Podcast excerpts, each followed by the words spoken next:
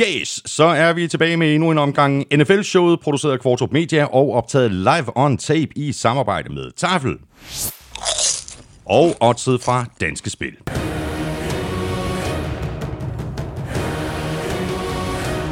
I dag der binder vi en øh, sløjfe om 2019-sæsonen. Vi går divisionerne igennem og ser på, hvordan det hele det endte i forhold til, hvad vi troede før sæsonen.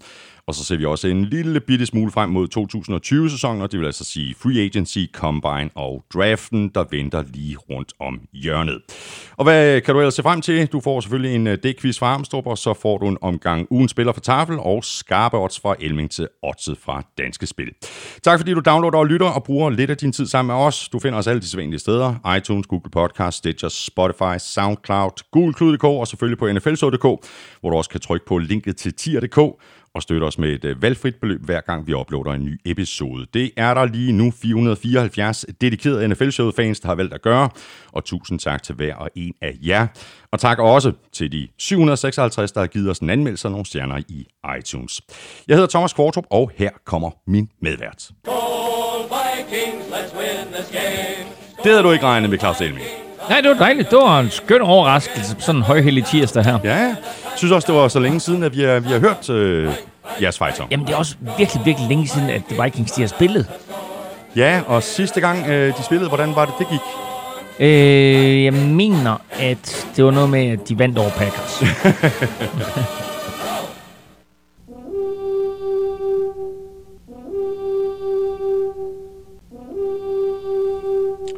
Når du ser tilbage, nu skal vi jo kigge tilbage på 2019-sæsonen i dag, øh, Elming. Når du ser tilbage på Vikings-sæsonen, øh, hvordan har du det så øh, med, hvordan det gik? Og jeg tænker ikke på... på nej, nej, men det er egentlig, egentlig ganske positivt. Øh, der var jo den her misære i efter en 4-5 kampe, hvor der var lidt øh, intern ballade i omklædningsrummet, mm, mm. og hvor Adam Thielen jo blandt andet øh, hængte øh, Kirk Cousins lidt, lidt ud til tørre, mm. og sagde, at det kan jo ikke nytte noget, at, øh, at vi spiller mod et hold som Chicago Bears, og vi ikke kan kaste bolden. Og så skal der ellers love for, at fanden tog ved ja. øh, Kirk Cousins, og så spillede han jo egentlig op til den kontrakt, som, øh, som Vikings gav ham for et par år siden. Og nu går vi ind i, i det sidste år øh, af den her øh, tre års garanterede mm, kontrakt, han mm. har. Og jeg er da egentlig rimelig fortrøstningsfuld. Øh, med sådan et hold som Vikings, der, der er der nogle ganske, ganske få brikker, der mangler. Mm. Men man kan også bare se, at der er et skridt op til øh, 49ers og, og til øh, Kansas City Chiefs, øh, til Baltimore Ravens. Men hvis jeg ser tilbage på slutspillet, mm. og den måde slutspillet udviklede sig på, så har jeg jo en tilbøjelighed til at sige, at Vikings var det næstbedste hold mm. I NFC-halvdelen. Og nu siger du, øh, Elming, at der er et stykke vej op til 49ers og Chiefs, øh, og det kan man må- måske godt øh, hæve det, hvis man ser på 2019-sæsonen, men tingene kan jo gå lynhurtigt. Altså nu bevæger vi os ind i free agency. Alle de her GM's, de sidder og tæller på knapper, og hvad kan vi egentlig gøre? Hvilke spillere skal vi holde på? Hvilke spillere skal vi franchise-tagge? Hvilke spillere skal vi, skal vi lade gå? Så ja. der, der kan jo lynhurtigt ske ting og sager. Det kan der, men, men Vikings er desværre i den lidt penible situation, at, at de er øh, lidt skidt kørende på lønloftet. Uh, så der er en stor sandsynlighed for, at de mister flere spillere, end de har råd til at hive ind. Mm. Så det vigtige for Vikings, det er, at de rammer plet i draften. Mm. De, skal, øh, de, de skal opgradere nogle positioner, især ved at sige den offensive linje. Igen igen øh, via draften, og så skal de se, om de kan være heldige at få et eller andet ind øh, via free agency. Øh, og hvem ved, øh, måske er der en af de her XFL-drenge, som, øh, som viser sig frem, mm. som, øh, som måske får chancen hos mhm, Vikings mm, kommer, eller, eller andre steder. Mm.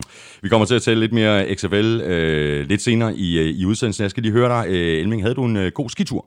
Jeg havde en skøn skitur, var afsted med min bror Jesper og hans datter, og så ellers en, en stak øh, gode venner. Og vi fik alt, hvad hjertet kan begære, både af, af godt vejr og mærkeligt vejr, og snevejr og øh, dyb sne og god mad og fine oplevelser. Så det var, det var dejligt, og det var et fint lille afbræk. Øh, og det passer jo perfekt her, øh, når Super Bowl er færdig, at så den følgende fredag, der tager vi afsted på skiferie. Men der er jo det her med, hvad gør NFL i fremtiden med øh, udvidelse af kampprogrammet. Mm. Hvis der pludselig kommer 17 kampe i grundspillet, og der pludselig kommer ekstra slutspilsuger, jamen så bliver det her jo skubbet, sådan så den her øh, uge 7, som jo i, i hvert fald i, i store dele af Jylland er skolernes ski, skiferie eller skolernes vinterferie, øh, så pludselig så kommer Super Bowl jo til at gå ind i den det, Det er noget rod. Der skriver jeg til NFL og siger, det går simpelthen ikke. Nu snakker du om øh, alt, hvad hjerte kan begære, og du talte også ja. om mad, og det minder mig om, at øh, over ved siden af dig, der er der ja. en stol med en stor øh, taffelsæk. Jeg lægger dem op. Det er det ene smash efter det andet. Du skal bare Exactly, sådan, Godt. exactly. Og det er en stor sæk i dag, som man siger. Ja. Øh, er der noget med, at øh, MVP Christina, hun er gravid? Ja, det er der. Ja. Og det her, det er øh, de her to udsendelser. Altså, øh, når jeg skal skrive til MVP, Christina, så er det sidste gang i den her ombæring. Sådan. Så kommer der, øh, så kommer der en afløser ind. Ja. Hun hedder Helle, og det er jo helt oplagt, at hun kommer til at hedde Rookie Helle. Godt. Jamen, vi glæder os til samarbejde med Rookie Helle, og, og så ser vi på den sidste sending her for MVP, Christina. Øh, der er en dejlig øh, taffel tortilla chips, nacho cheese, altid godt. Så har vi oh, en skøn klassiker, chili cheese rings. Så er der linse chips. Og, og det, det, er mine. Det er mine. dem- jeg, dem jeg, får jeg, du. jeg er sultestrækker dem, får, efter dem får du. Ja, og så er der endnu en uh, tortilla chips her, den her gang med uh, hot salsa. En, uh, apropos uh, rookie, over til rookie, så uh, har vi spicy chili peanuts. Og så vil jeg sige, at det er jo helt perfekt, at du i dag, eller Christina i dag, har smidt chili banæs i posen. Vores absolute største klassiker. Og jo også en lille hyldest til Rasmus Munk, der i går fik to stjerner for sin øh, restaurant Alchemist. Gik direkte fra 0 til 2 stjerner. Og jeg besøgte Rasmus Munk. Jeg tror, jeg har fortalt historien her i NFL-showet før. Jeg besøgte Rasmus Munk og Alchemist på den gamle restaurant. Og jeg kommer ind og øh, skal have de her øh, over 40 retter. Men der kommer en ret ind, som er en chip med noget banæs og noget chili på toppen. Det er stærkt. Og jeg siger, ej, er du klar over, hvor grineren det er, at du laver den der? Hvor til han kigger mig lige i øjnene og siger, jeg lytter også til NFL-showet.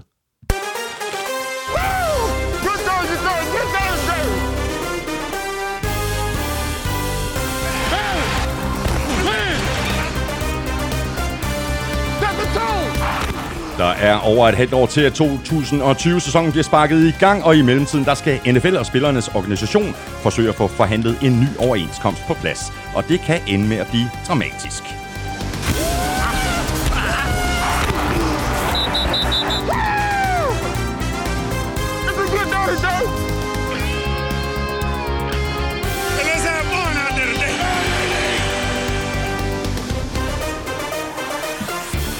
Selvom der er syv måneder til kickoff, så er der heldigvis altid noget at tale om i NFL. I dag det ser vi så småt frem mod Combine, Free Agency og draften.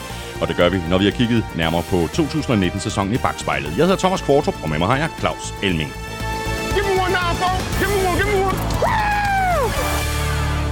Det er stærkt øh, der med en ejer af sådan en Michelin-restaurant, der lige har fået to stjerner, der også lytter til, til NFL-showet. Men det er da lidt fattigt med to stjerner. Vi får da fem stjerner af alle vores lyttere. Nå, Elming, øh, der er garanteret øh, rigtig mange, der glæder sig til, at øh, 2020-sæsonen kan blive sparket i gang, men, og nu er det ikke for at piske en stemning op, men nu her på torsdag, der mødes NFL og spillernes organisation, NFLPA, for at diskutere den nye overenskomst, der skal gælde efter 2020-sæsonen. Og NFLPA har faktisk øh, forberedt spillerne på, på strække. Jamen altså, øh, det er jo sådan, så, så nu, øh, nu er der jo faktisk kun omkring et år til, at overenskomsten udløber. Og begge parter vil naturligvis gerne have en ny overenskomst på plads inden den kommende sæson. De vil for alt i verden undgå at begynde 2020-sæsonen uden at have en aftale på plads. Præcis. For, øh, for spillerne er det klart, at det er deres øh, levebrød, øh, vi snakker om, så de skal naturligvis være sikre på, at der også er en paycheck i 2021. Mm. Øh, det her med strække kan jeg lige vende tilbage til bagefter, at, at Spillerforeningen har gjort spillerne øh, klar til strække, eller i hvert fald fortalt dem om, hvad der, hvad der kan gå hen og ske. Mm, mm. For ligaen er det jo vanvittigt vigtigt også, at der er en aftale på plads, at der er arbejdsro, fordi de nu her øh, i de kommende måneder skal til at forhandle tv-kontrakter. Og hvis tv-selskaberne de siger, at vi ved jo ikke, om der er fodbold Nej i 2021, så, øh, eller hvornår det starter i 2021, så er det klart, at, at øh, så er, er det lidt sværere for NFL øh, at forhandle. Så øh, begge parter er naturligvis super interesserede i at få en aftale på plads. NFL vil gerne have flere kampe. Øh, Spillerforeningen øh, vil helst ikke have flere kampe, øh, og bruger det som en løftestang til at, at få en større bid af kagen. Så øh, meget af det er øh, økonomi, fordi flere kampe vil, vil, give, mere vil give øh, flere dollars til, til ejerne og til ligaen. Flere kampe vil på den anden side også give flere penge til spillerne, men stiller også større krav til deres fysik, og mm. betyder også, at der med stor sandsynlighed vil komme flere skader. Det er en brutal sport, og 16 kampe i grundspillet, plus hvad man nu spiller i slutspillet, det, det er altså rigeligt. Men øh, NFL er villig til at sige, jamen altså, så slækker vi lidt på antallet af, øh, af preseason-kampe, mod at vi får en 17. Mm. spilleuge, og måske yderligere hold i slutspillet, så der måske også kan komme en ekstra slutspilsuge. Og øh, til gengæld så vil Spillerforeningen så øh, have nogle, øh, noget økonomisk stil til rådighed, altså simpelthen have en større del af øh, de indtægter, der kommer ind i øjeblikket. Der mener de får 47,5 procent, mm, mm. øh, og den procentsats vil de simpelthen have op. Mm. Spillerforeningen har så sendt et brev ud. Det, det Spillerforeningen gør i den her uge faktisk, det er, at de tager et conference call med alle otte divisioner. Og der tager de simpelthen øh, en, en, øh, en, et conference call hver dag. Så siger de, fint i dag, der er det AFC East. Så kan alle de spillere, der har, øh, har deres hverdag i AFC East, så kan de ringe ind og få at vide, hvad er det helt præcis, der sker, hvordan skal jeg forholde mig, osv. osv. Øhm, og det foregår altså over otte dage, fordi der er otte divisioner. Og derudover har Spillerforeningen så sendt et brev ud til spillerne. Og det er et brev, der selvfølgelig for nogle spillere er mere relevant end andre. Nok primært for de spillere, som, øh, som ligger sådan lige på vippen og måske ikke har tjent alt for mange penge. Mm, mm. Men der er også nogle af dem, der har tjent mange penge, som, som har et vanvittigt forbrug. Øh, og som måske pludselig øh, ikke har de her 2-3 millioner dollars til rådighed øh, hver måned, øh, som de normalt har. Så Spillerforeningen har sendt brev ud, øh, hvor de øh, gør spillerne opmærksom på ting, som man ligesom skal forholde sig til, hvis nu at der kommer en strejke. Og mm. det er jo ikke kun i det øjeblik, at strejken starter. Det er sådan set også nu, så man kan tage sine forbehold. Det er klart.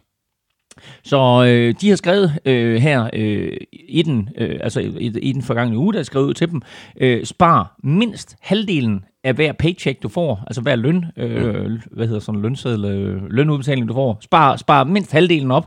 Øh, begynd at spise mere hjemme, end at spise ude. øh, tildel en dag hver uge som no spending day. Fix alt, hvad der skal fixes i huset nu. Hvis du er på markedet efter et nyt hus, så overvej at lege i stedet for at købe. Mm. Hvis du har flere huse på hånden, så overvej at få nogle lejer til dit hus. Hvis du har flere biler, så overvej at sælge din bil, en bil, hvis du ikke har kørt i den de sidste 6 måneder. Øh, og så kommer de ellers derned efter. Så det er simpelthen sådan fuldstændig lavpraktiske ting, som de har sendt ud til NFL-spillerne, viser også lidt om, at mange af de her NFL-spillere, ikke? Ja. altså i hvert fald en stor del af dem, det er sådan nogle, de skal holde i hånden. Mm. Ikke? Mm. Så her ikke, du ved... Altså, og, det gør lige, og det, det gør øh, organisationen, altså spillerforeningen, jo faktisk øh, helt fra, at ja. spillerne kommer ind i ligaen. Pas nu på med at, at blive alt for gode venner med, med, med dem der, der allerede har sikret sig en, en kæmpe kontrakt, og så forsøger at efterligne deres livsstil. Rolig nu, kammerat, fordi ja. det er ikke sikkert, at du får lige så lang karriere. Ja. Og så er der et, et, et, et meget vigtigt punkt, som øh, er... Øh, der, der, der, der, er to, der er to uh, sjove punkter, eller et, et sjovt punkt og så et vigtigt punkt. Den ene det er, og det viser også lidt om, at der er nogle af de her øh, NFL-spillere, som har en lidt ekstravagant øh, tøjstil. Så der står simpelthen, øh, overvej at selv tøj, øh, du ikke har haft på det sidste år. Og så nævner de så nogle af de her forskellige øh, second-hand øh, online shops. Ikke? Og så den, som egentlig er ret væsentlig, som der er rigtig, rigtig mange NFL-spillere, som er faldet, øh, hvor de er faldet i, i pengegryden, øh, og det er øh, lær at sige nej mm. eller i det mindste ikke, altså at sige ikke lige nu, til venner og familie, der spørger efter penge. Mm. Fordi der er rigtig, rigtig mange af NFL-spillerne, som kommer ind, Øh, og så pludselig, så, har de, så er der jo lige pludselig masser af venner og familie, du ved, som de måske kan se det et stykke tid, som siger, hey, hvad så? Hvad så? så hvordan går det? Lige nok, ja. og, der er altså, og jeg har en rigtig god forretningsidé, nu skal du bare høre. Jamen altså, øh, der er en, der er, en, øh, der er de her 30 for 30 øh, dokumentarer på ESPN, mm. og der er der en, der omhandler øh, amerikanske atleter, der er gået falit. Og der er det blandt andet den øh, tidligere øh, store øh, og meget legendariske quarterback i Cleveland Browns sammenhæng, der hedder Bernie Kosar, mm. som fortæller, hvordan øh, han er gået for lidt. Og en af grundene til, at han er gået for lidt, er simpelthen, at hans far mere eller mindre snød ham. Ja. Øh, og øh, da, da Bernie han så var færdig med at spille, og der ikke var flere penge, jamen så var der heller ikke flere venner eller familie. Så det er et, et ganske relevant problem, det her. Ja, det er det. Og nu kan vi selvfølgelig sidde og, og, og klukke lidt over nogle af de her råd, øh, der bliver sendt ud fra øh, Spillerforeningen, men man kan bare sige, at det, at Spillerforeningen nu sådan offentliggør, at øh, vi gør spillerne klar til at, at, at, at strække, det er selvfølgelig også en, en del øh, af spindet omkring det her. Man sender et signal til NFL. Ved I hvad, venner, hvis, øh, hvis vi ikke får landet den her aftale, så er vi klar. Jamen, det ved du meget mere om, jeg gør. Ikke? Altså, det, det kan du tage op sammen med din uh, fætter Thomas i bogen. og det var, det var et spørgsmål, der landede, hvor så kære Henrik og Claus. ja, det er rigtig godt. Ja, det, det er godt. Øh, vi holder Henrik ud af den her podcast. Det vil, øh, det vil ikke gå specielt godt. Men ved du hvad, Elming, der er næppe ret mange, der vil strække for Miles Garrett. Han er tilbage. Han har fået sin karantæne ophævet. Og så skulle man så tro, at øh, den sag var, var lukket definitivt. Det er så ikke sikkert, at den er det. Øh, der kan nemlig være en retssag på vej, da Garrett holder fast i, at Mason Rudolph kaldte ham noget øh, ikke så fedt ja, har angiveligt brugt N-ordet, øh, eller det, det siger øh, Miles Garrett om Mason Rudolph, mm. at han har brugt N-ordet, og, øh, og det benægter Mason Rudolph, og øh, nu er øh, Miles Garrett, altså nu har han fået ophævet sin karantæne, øh, så, så det vil sige, nu har han ligesom udstået sin straf for at slå mm. øh, med hjelmen og så videre, øh, og nu kommer hele spillet så med, at du ved, han skal tilbage ind på holdet, og har selvfølgelig øh, øh, mistet noget noget anseelse, og, øh, og, og skal jo kæmpe sig tilbage på hold og vise, at hey, altså, og selvfølgelig kommer det til at gå ret stærkt, fordi han er en dygtig spiller, så, så for Cleveland Browns vedkommende, der kommer de nok bare til at tage imod ham med kysshånd, og, mm. og, og så er det klart, at der er nogen, der ligesom siger, at ah, det der, det, det er sgu ikke så smart, ikke? det kostede både, både holdet og så videre, men altså, er du en dygtig spiller, så går det rimelig stærkt. Det er sådan mere øh, andre hold og, og så videre, ikke? og der er vel også nogen, der sådan måske endda vil prøve at provokere ham, øh, til at se, om, om, om de kan få et eller andet til at ske. Mm. Uh, men øh, han har altså fået ophævet karantænen, mm, og, og går så ud og melder ud, at han stadigvæk øh, er den overbevisning, at Mason Rudolph kaldte ham øh, noget racistisk, og det benægter Mason Rudolph, og nu øh, har Mason Rudolph så øh, allieret sig med nogle advokater og så videre, og så er der blevet skrevet nogle du ved, sådan meget juridiske tekster ja, øh, omkring, ja. at øh, det er øh, nedgørende og injurier og bla bla bla og så videre. Ikke? Så nu, øh, nu ender det med, at der kommer en eller anden retssag. Jeg håber, at det hele det går i sig selv igen, og at, at, at vi ikke skal ud i en eller anden ja, præcis. øh, ballade, men øh, øh, lad os komme over det her. Det vigtige det er for mig, synes jeg, at, at øh, det, der skete i kampens hede, som selvfølgelig øh, ikke bør ske, at han slog med sin hjelm. Nu har han taget sin straf. Lad os komme videre derfra, så lad os håbe, at, at den anden øh, sag, at, at der ikke er noget i den. Ja, præcis. Sidste år, øh, Elming, på det her tidspunkt, der havde vi jo for en øh, meget kort bemærkning øh, fornøjelsen af AAF, øh, Alliance of American Football. I år, der har vi så fået XFL, Øh, og der er faktisk kommet en del spørgsmål om XFL. Øh, jeg har valgt et par stykker ud. Øh, Christian Skovsbøle skriver sådan her. Hvad er jeres første indtryk af XFL? Tror I mere på, at den overlever denne gang, eller er det blot en døgnflue? Altså det helt alt afgørende, det er jo selvfølgelig økonomi og øh, hvor AAF jo øh, var sammensat af flere forskellige investorer og flere, for, øh, flere forskellige med, øh, med økonomiske interesser i foretagende, så er det her jo en, en liga, som 100% er styret af øh, wrestlingbossen Vince McMahon. Mm. Og han har tjent mange millioner. Øh, det er klart, at han skal også se, at der kommer millioner ind via den her investering, fordi han har også investeret et enormt stort dollarbeløb i den her liga, og øh, hvis den bløder dollar øh, dollars øh, i, i millionklassen uge efter uge, så er spørgsmålet, hvor lang tid, at han holder hånden over den. Men i første omgang, der har han øh, øh, afsat nogle penge, og øh, det, det XFL har fået en god start. De har haft øh, omkring 15-20.000 tilskuere på stadion øh, i de første par uger her, og har faktisk også haft øh, gode ratings mm. på, øh, på tv-sendingerne. Øh, op mod 4 millioner seere har kigget med, så øh, det er alt sammen ganske, ganske positivt.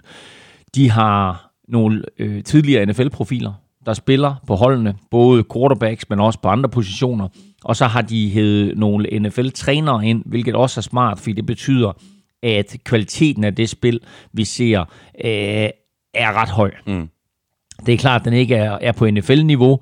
Øh, dertil kræver det, at du selvfølgelig har nogle dygtige spillere, men også, at du har lidt længere tid til at forberede dig. Ja. Men egentlig synes jeg, at vi har set nogle ret fede ting. Øh, ikke kun spillemæssigt, men også regelmæssigt har der været nogle tiltag, som er ganske interessante. Mm. Øh, og det spørger Jakob Spring faktisk ja. ind øh, til, om der er nogle af de her øh, XFL-regler, som øh, vi kunne tænke os at se i NFL. Nå, men altså for eksempel så, øh, vi har altid siddet også måske med baggrund i Morten Andersen og andre danske kicker, øh, der har vi jo øh, selvfølgelig altid fastholdt den her øh, romantiske filosofi om, at, at, at kicker har en plads på, på et amerikansk fodboldhold, og det også hedder fodbold af en årsag.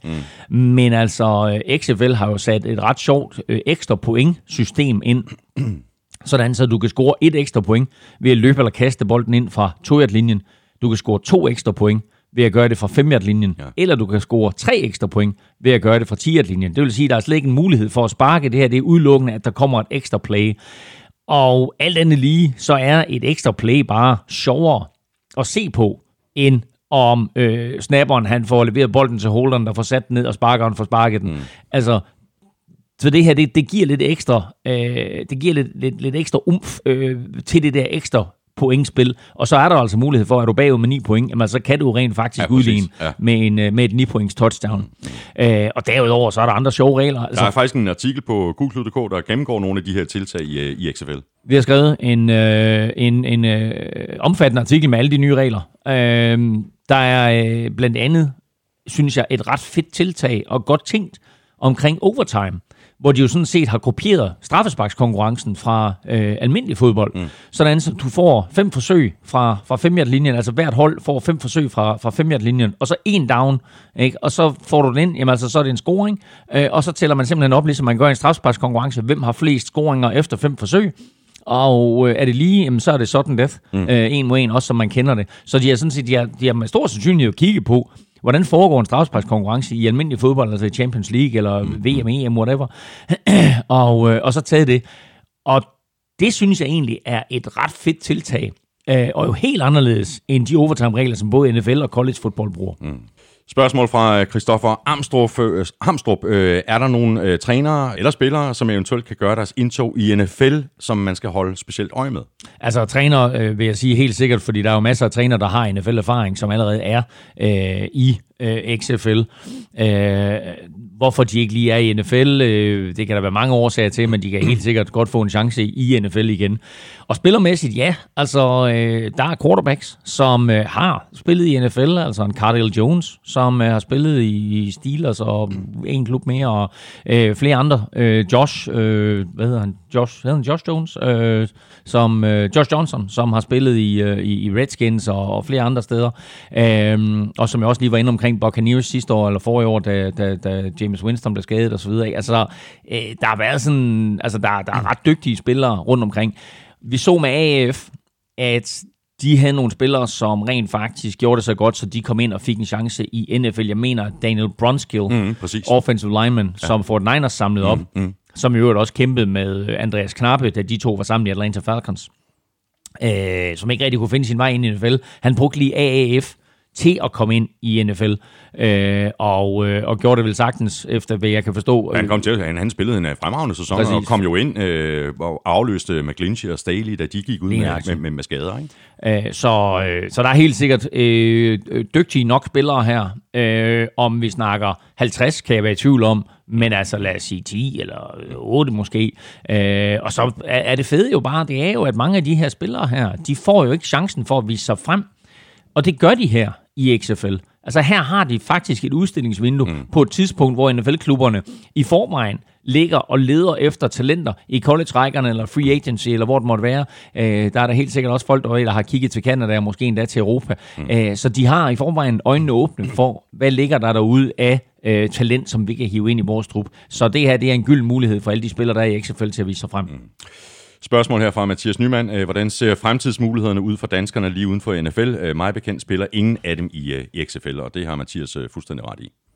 Ja, desværre jo. Øhm, jeg skrev lidt med, med, med Philip Friis Andersen i går, øh, den danske kicker, og øhm, spurgte ham lidt, hvordan, hvordan, det, var, øh, hvordan det stod til med, med, med det her med hans øh, XFL-fløt, fordi han jo havde en kontakt med en eller to XFL-klubber, men øh, som han skrev, altså, øh, med, i den første sæson her, og med de nye regeltiltag, der er lavet, så øh, er det måske ikke så relevant øh, at hive en europæisk kicker ind. Så, øh, så de, de har holdt fast. Der er jo også kun otte, otte mandskaber, ikke? så de har holdt fast i, i otte øh, amerikanere øh, til, at, til at varetage øh, det job, der nu er med, med, med, med, med begrænset omfang med at gigge bolden. Øh, til gengæld skal han så i combine til den kanadiske fodboldliga. Interessant. Så, så det bliver lidt interessant ja. at, at høre, hvad der sker der. Jeg skrev til Andreas Knappe også for at høre, ligesom, hvad han havde tænkt sig med XFL, øh, og har desværre ikke hørt tilbage fra, fra Andreas. Øh, jeg snakkede lidt med ham om det i efteråret, og han sagde, at det, det, var, det var da ikke umuligt, øh, at, at det var noget, han, han gerne mm. ville, men han er altså ikke inde i ligaen der endnu. Mm. Vi kommer jo til at tale meget mere om uh, spillere, der skifter klub, uh, når vi laver vores uh, March Madness udsendelser om en, uh, om en måneds tid. Vi kan lige uh, notere en af de helt store spillere, der har sagt uh, farvel og tak til den klub, som han har spillet for siden 2004. Og det er selvfølgelig uh, Philip Rivers, hvilket så uh, leder os direkte videre til, at vi måske kan kigge nærmere på alle de her uh, quarterbacks, der kunne tænkes at spille et uh, andet sted i 2020, mm. end de gjorde i 2019. Ja, altså selvom, selvom vi jo her i NFL-showet og, øh, har fortalt det, og, og der selvfølgelig også i de amerikanske medier har været rygtet så længe, at, at Philip Rivers var, øh, eller Philip Rivers og, og, og øh, San Diego Chargers skulle skilles, så, øh, så synes jeg, at det er en stor nyhed, at det nu er officielt, mm, at mm. Chargers går i en anden retning og at uh, Philip Rivers, og vi vidste godt, var, var flyttet til Florida med familien og sådan noget, ikke altså. Uh, og uh, når du har uh, ni børn, eller mange der han har, så, så flytter du altså ikke ret mange gange.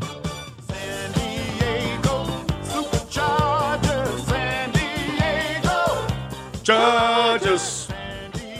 Så jeg forestiller mig lidt, at den her flytning til, til Florida, det er den sidste, han foretager sig.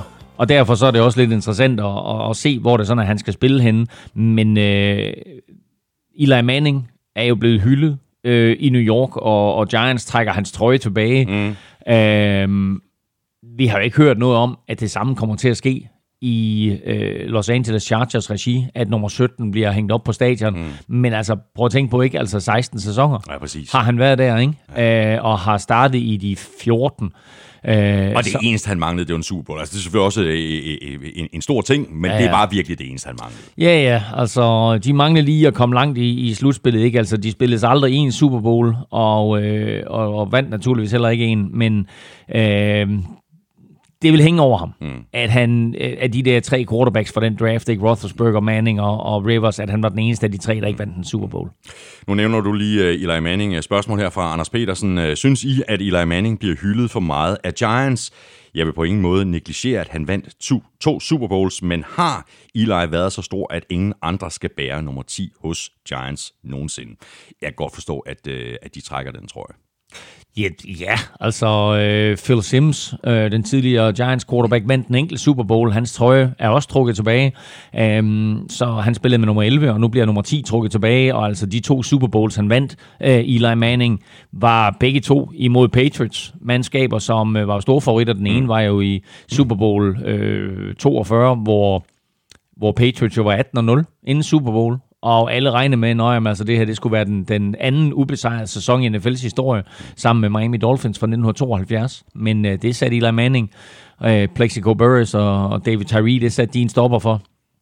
Og så ikke mindst selvfølgelig et, et fabelagtigt uh, Giants-forsvar, styret af Steve Spagnuolo, ja. som også styrede Kansas City Chiefs' forsvar i år, så lidt lighedspunkter der.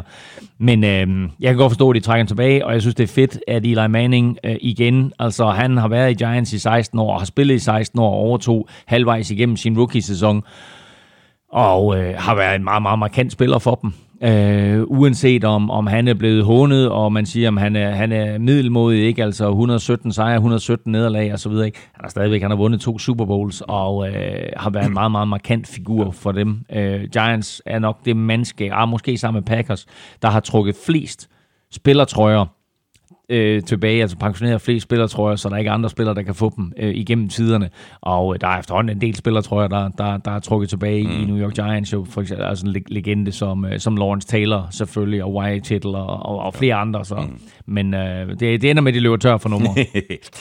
Spørgsmål her fra Stefan Fransen. Øh, denne offseason tegner til at blive en af de mere spændende af slagsen, når vi kigger på de mange potentielle quarterback free agents. Hvad forventer I, der kommer til at ske med Tom Brady, Drew Brees, Andy Dalton, Dak Prescott og alle de andre. Det leder direkte videre til et øh, mere øh, specifikt spørgsmål øh, angående Rivers, og det kommer fra Anders Vigelsø Nielsen.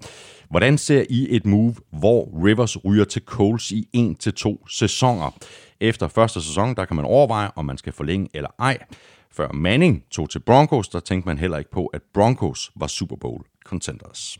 Og det er et rigtig, rigtig godt spørgsmål, og det er også noget, der bliver spekuleret i i de amerikanske medier. Og running back Melvin Gordon, tidligere holdkammerat med Philip Rivers hos Chargers, har været ude at sige, jeg tror, Philip Rivers tager til Colts. Jeg så det godt i går. Ja. Ja. Og øh, så bliver han spurgt, hvorfor det, så siger han, det ved jeg ikke, det er bare sådan en godt feeling, jeg har. Øh, så, Og han nævner vel også systemet, han kan træde mere eller mindre direkte ind, ikke? og, og, og, og det er jo det. Her, her der får du en dygtig offensiv linje, og øh, Chargers har været plaget af skader på den offensive linje igennem de sidste par sæsoner, og det har jo også haft sin indvirkning på Philip Rivers' spil.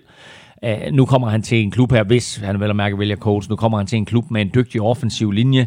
De kunne godt bruge lidt hjælp på running back, men ellers så har de jo øh, alle de ting, alle de remedier, der skal, der skal på plads til, at han kan gøre det godt. Han har en, en superstjerne receiver i T.Y. Hilton, øh, og, og andre gode våben øh, at lege med, og, og det kan de jo sagtens nå at opgradere, både via draften og free agency. Mm. Øh, så øh, det vil, være et, øh, det vil faktisk være et rigtig, rigtig fint sted for Philip Rivers at komme hen.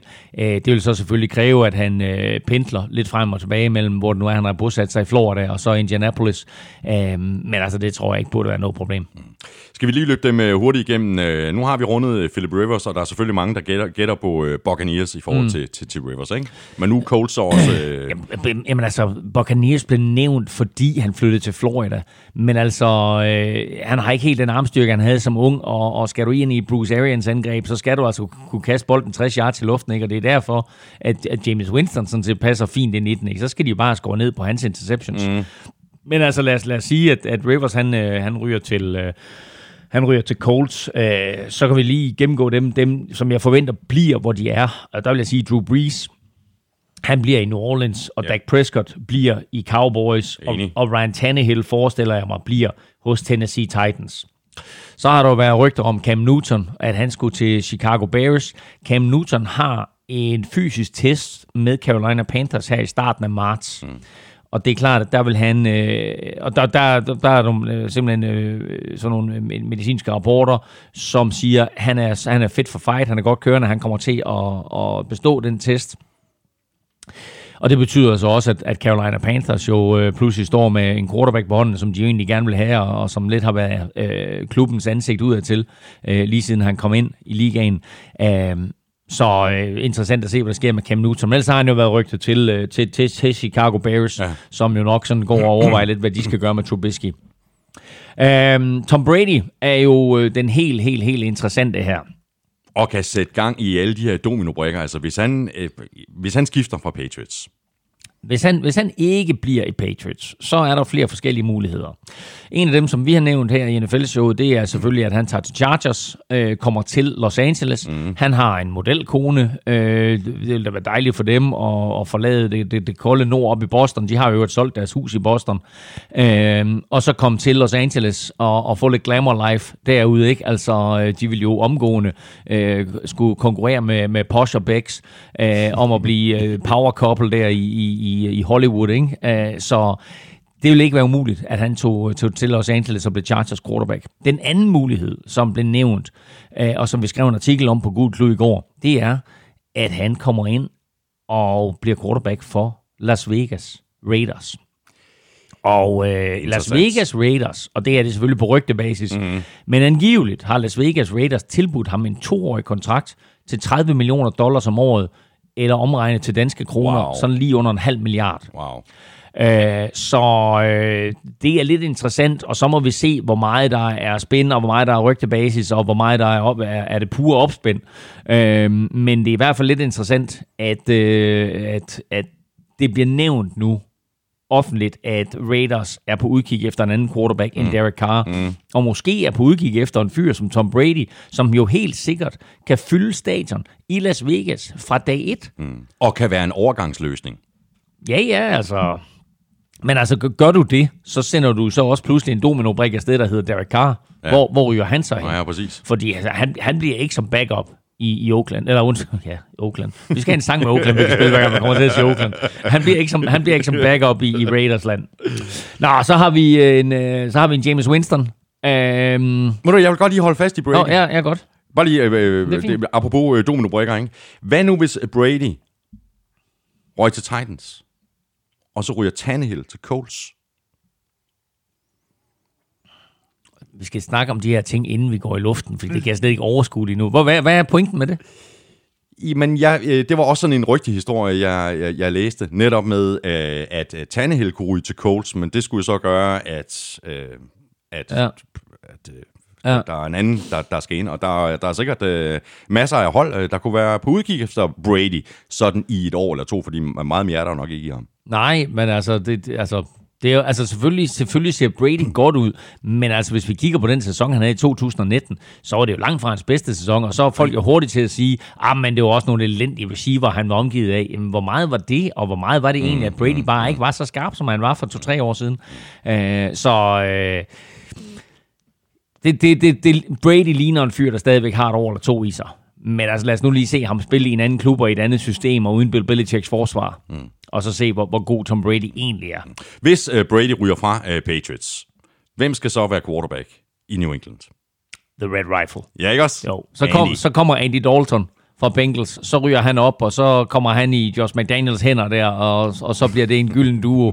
Og så ser man tænker, hold det op, du tænker sig, at, at Andy Dalton han har været så god, og så spillet for Bengals i så mange år.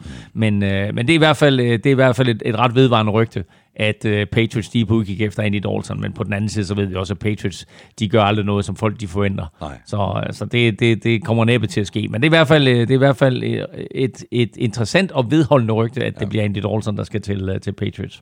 Hvem mangler vi så? Øh, Marcus Mariota? Ja, vi mangler Marcus Mariota, og øh, det er jo lidt interessant, øh, hvad der kommer til at ske med ham, fordi han bliver naturligvis ikke i, i, i Tennessee, så han skal et eller andet andet sted hen. Og kunne han være spilleren, der kommer til Cincinnati for at give dem en quarterback, mens de oplærer Joe Burrow? Fordi når draften kommer, så drafter Bengals øh, næsten med 100% sikkerhed, så drafter de den øh, unge quarterback, der hedder Joe Burrow fra øh, LSU. Og i stedet for at kaste Joe Burrow for løverne med det samme, bag en uh, suspekt offensiv linje, så øh, kunne han måske have, have godt af at stå på sidelinjen og lære lidt i, i, øh, i, i, i hvad hedder det, skole, hvad hedder det skole, hvad hedder det, klasseværelset. øhm, og se en quarterback spille, i stedet for at komme ind og tage alle de her tæv. Mm. Og øh, så er det måske meget rart, at man har en quarterback som Marcus Mariota, der er lidt mobil, og måske kan, kan, kan øh, undgå presset hister her, når det sådan, man har den der offensiv linje. Men øh, i stedet for, at det er Joe Burrow, øh, din, dyre, din dyre, nye, store investering, der står dernede og tager skraldene, at øh, så tager sådan en fyr som Marcus Mariota, ikke? Øh, og så bliver han jo nok skadet på et tidspunkt, og så er det så tid til at sætte Burrow ind. Mm. Hvem mangler vi? Øh, James Winston og Teddy Bridgewater? Ja, der, der, ja, altså det kommer lidt an på, hvordan de der domino-brikker falder, ikke? Ja. Ja. Men, men lad os tage James Winston. Øh, altså, øh, hvis, hvis øh, der kommer til at ske noget med, med, med, med Buccaneers, og de henter en quarterback ind, øh, som for eksempel Teddy Bridgewater, mm. øh, så ryger James Winston videre, og hvor skal han så hen? Jamen, så skal han selvfølgelig i et eller andet system, som gerne vil kaste bolden, og gerne vil kaste bolden dybt. og det har altid ligget til Davis-familien, Raiders-familien, at, øh, at de godt vil have sådan en gunslinger. Så øh, James Winston til, til Raiders, det er bare et bud fuldstændig fra, fra egen baghave, men øh, jeg, kunne godt, jeg kunne godt se ham, ham komme til, øh, kom, kom til Raiders op i den her gunslinger, som, øh, som Raiders altid har haft som quarterback.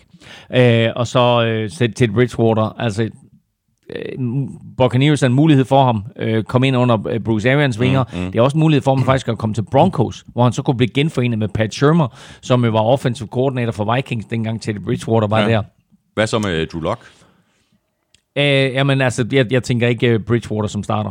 Okay. Jeg tænker, øh, de, er, de er så tilfredse med Drew Lock nu i Broncos, at de beholder ham, og så kører de Bridgewater ind som, øh, som backup. Det bliver spændende at se, hvor, øh, hvor de alle sammen øh, havner. Øh, det er ikke engang sikkert, at vi har ramt rigtigt på den ene, øh, på den eneste de eneste her. ene, Nej. og, og, det, og det er jo derfor, der er så meget røgslør, øh, både, både fra klubberne, men også fra agenterne.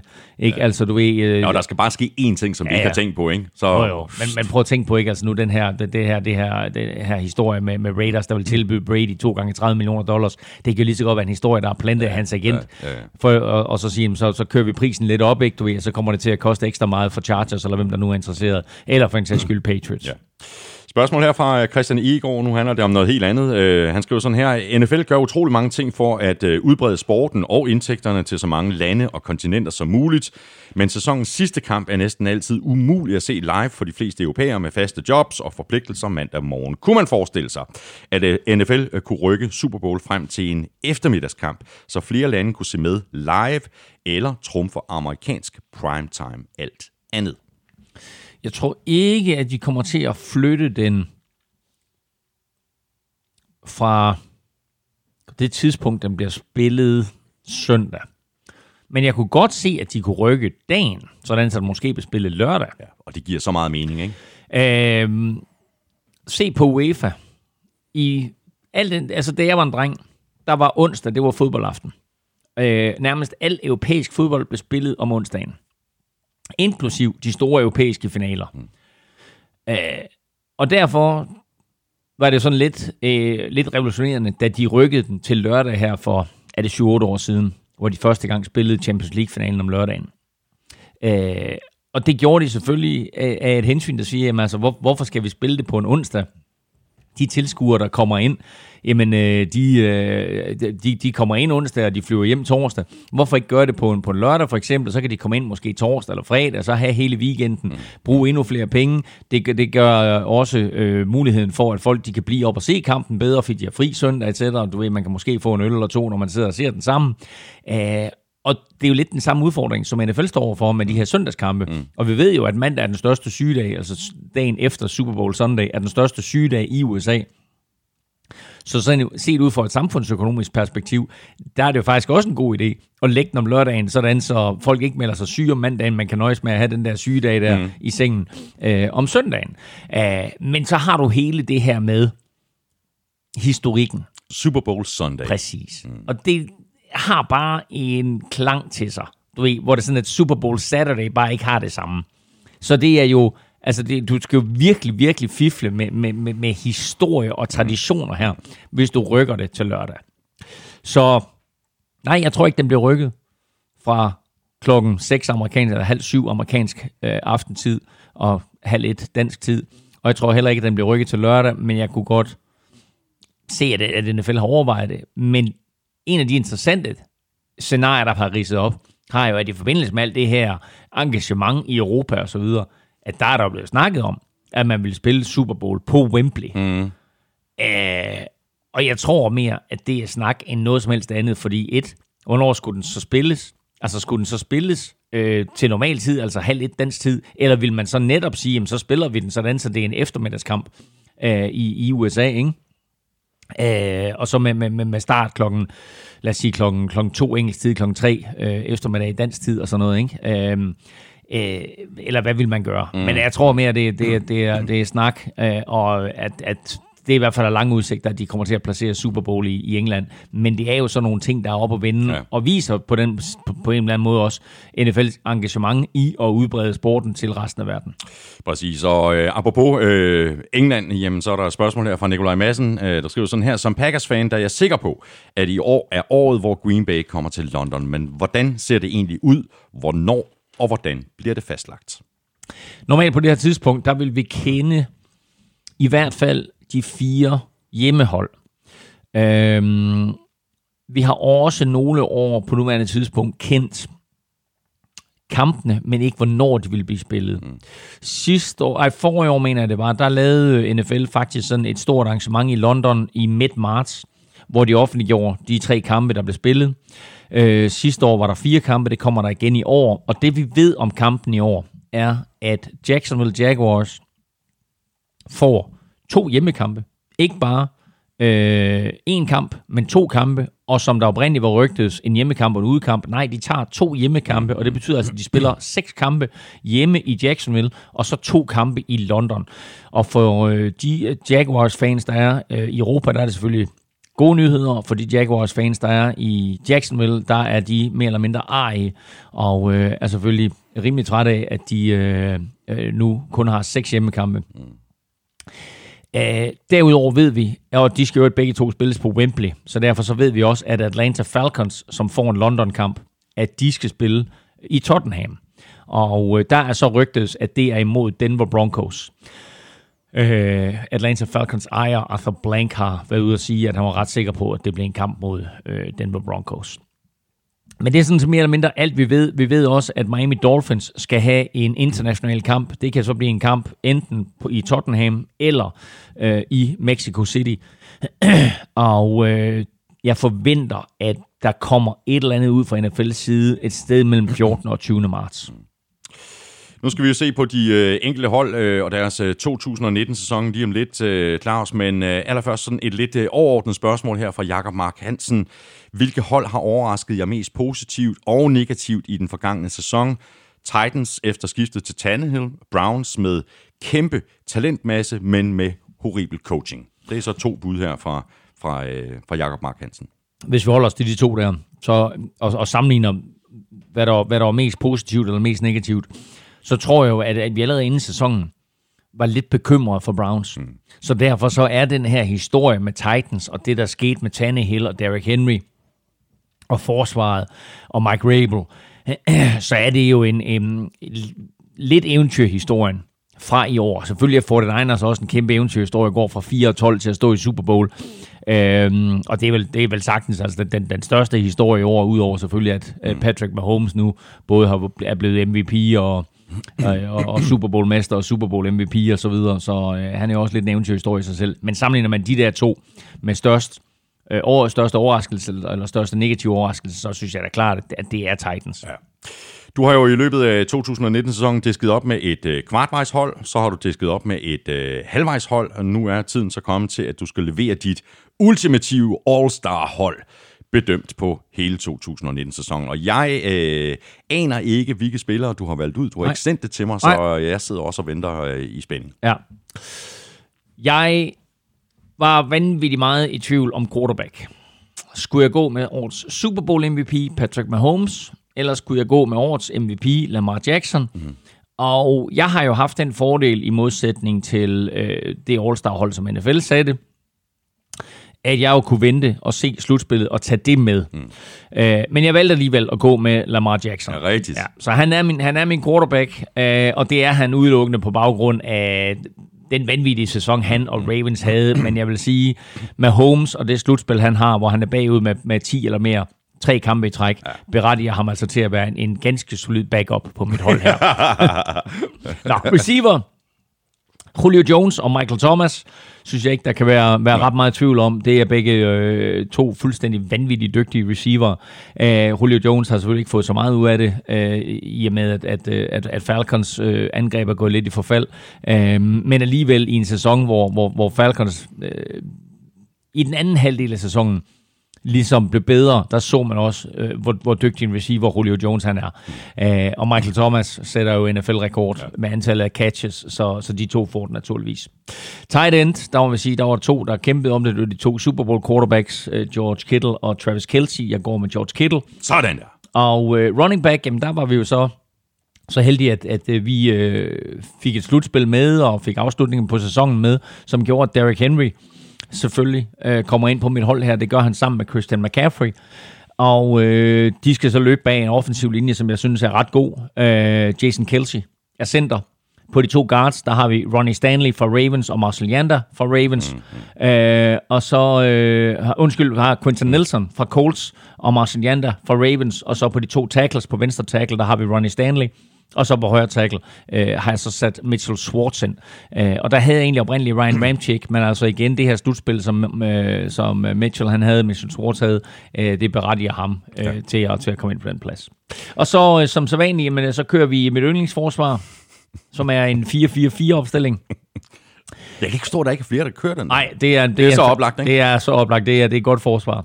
og øh, den her 4-4-opstilling, øh, 4-4-4-opstilling, de kan øh, i den grad rushe quarterbacken.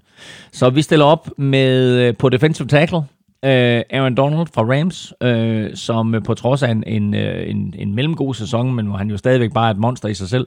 Øh, ja, altså for... ja, det er et rent statistisk en mellemgod sæson, ikke? fordi han hvis, du, hvis du ser, altså, ja, ja. det er jo det, han gør så øh, plads til så øh, de andre spillere på forsvaret.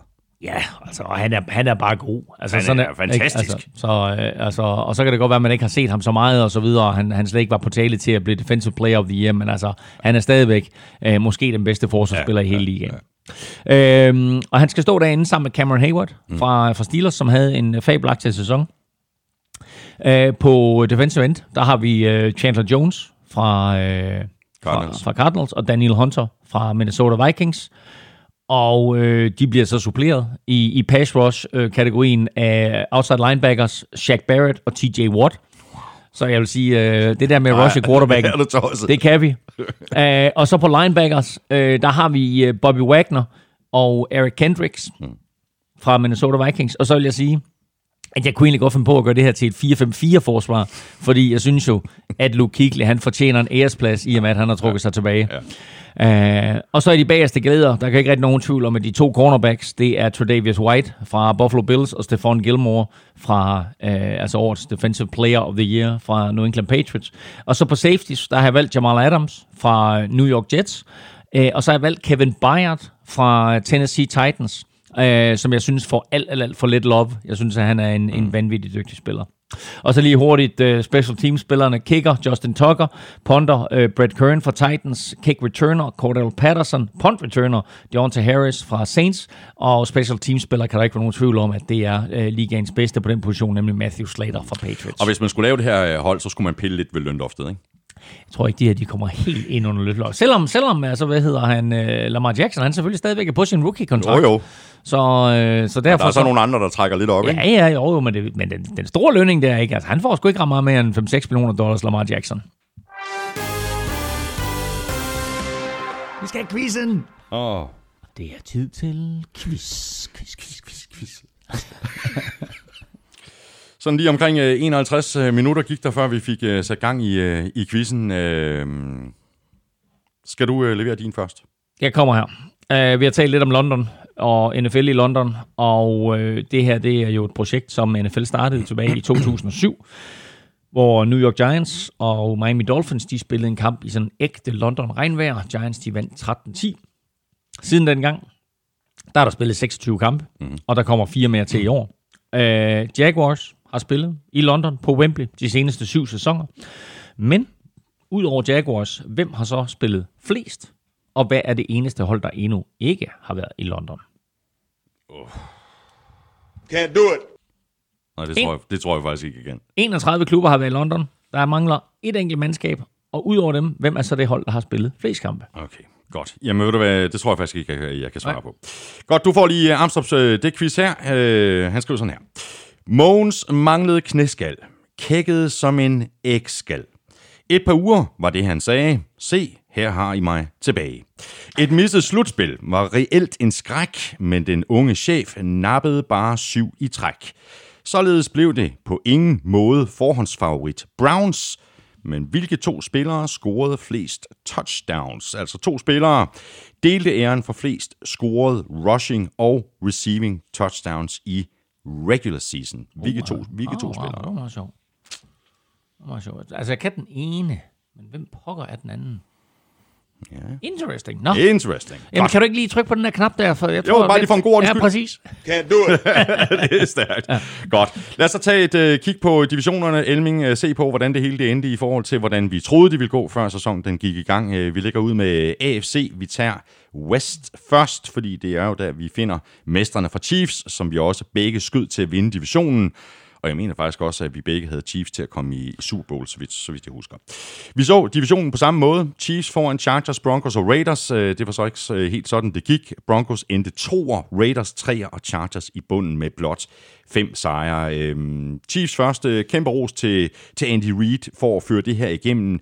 Kæmpe ros til hele organisationen for at se potentialet i Mahomes, og så målbevidst bygge hele skidtet op omkring ham. Et det, men to også, at de på trods af, at de står i AFC-finalen sidste år, og faktisk er meget, meget tæt på mm. at komme i Super Bowl, at de så kigger internt og siger, prøv at høre, vores forsvar er ikke godt nok. Og så fyrer den defensive koordinator og hiver Steve Spagnuolo ind. Fordi forskellen på det her Chiefs-mandskab fra sidste år og til i år, det var, at de kunne spille forsvar. Sidste år i AFC-finalen imod Patriots, der var det jo bare et spørgsmål om, øh, hvem der ikke scorede, når de havde bolden. Mm. Patriots kørte ned ad banen, Chiefs kørte ned ad banen. Der var ikke nogen, der kunne stoppe hinanden. I år, der fik Chiefs stille og roligt bygget det her forsvar op. Og det gjorde de under køndig vejledning af Steve Spagnuolo. Og vi så i december, slutspillet og Super Bowl, hvor meget det betød, at de havde et godt forsvar. Fordi havde de ikke haft et godt forsvar i Super Bowl, så havde de tabt den kamp stort. Nu holdt forsvaret dem inde i kampen, og fordi forsvaret holdt dem inde i kampen, så kunne Mahomes levere sit magi i fjerde kvartal, mm. og derfor er Chiefs Super Bowl-mestre. Spørgsmål øh, omkring Spagnuolo fra Jesper Kyn. Øh, han skriver, øh, er der hold, der skal til at jagte Spagnuolo nu, enten som head coach eller som øh, defensiv koordinator? Han har haft sine chancer som head coach, og der er nogle koordinatorer, som bare er bedst som koordinatorer. Så øh, Spagnuolo var ikke nogen øh, succes, da han var head coach for Rams. Han har haft succes næsten overalt, hvor han har været defensive coordinator, så øh, der er et godt gammelt dansk udtryk, der hedder skomager blive den læst. Mm. Vi kan også øh, omskrive det til øh, Spagnuolo, bliv på din hest, Æh, fordi hans hest, det er forsvar, og mm. det, det er der, han skal, og, og der er ikke nogen tvivl om, at med det, han har gjort for, for, for Chiefs forsvar her, at der bliver han i Kansas City. Ja, ja.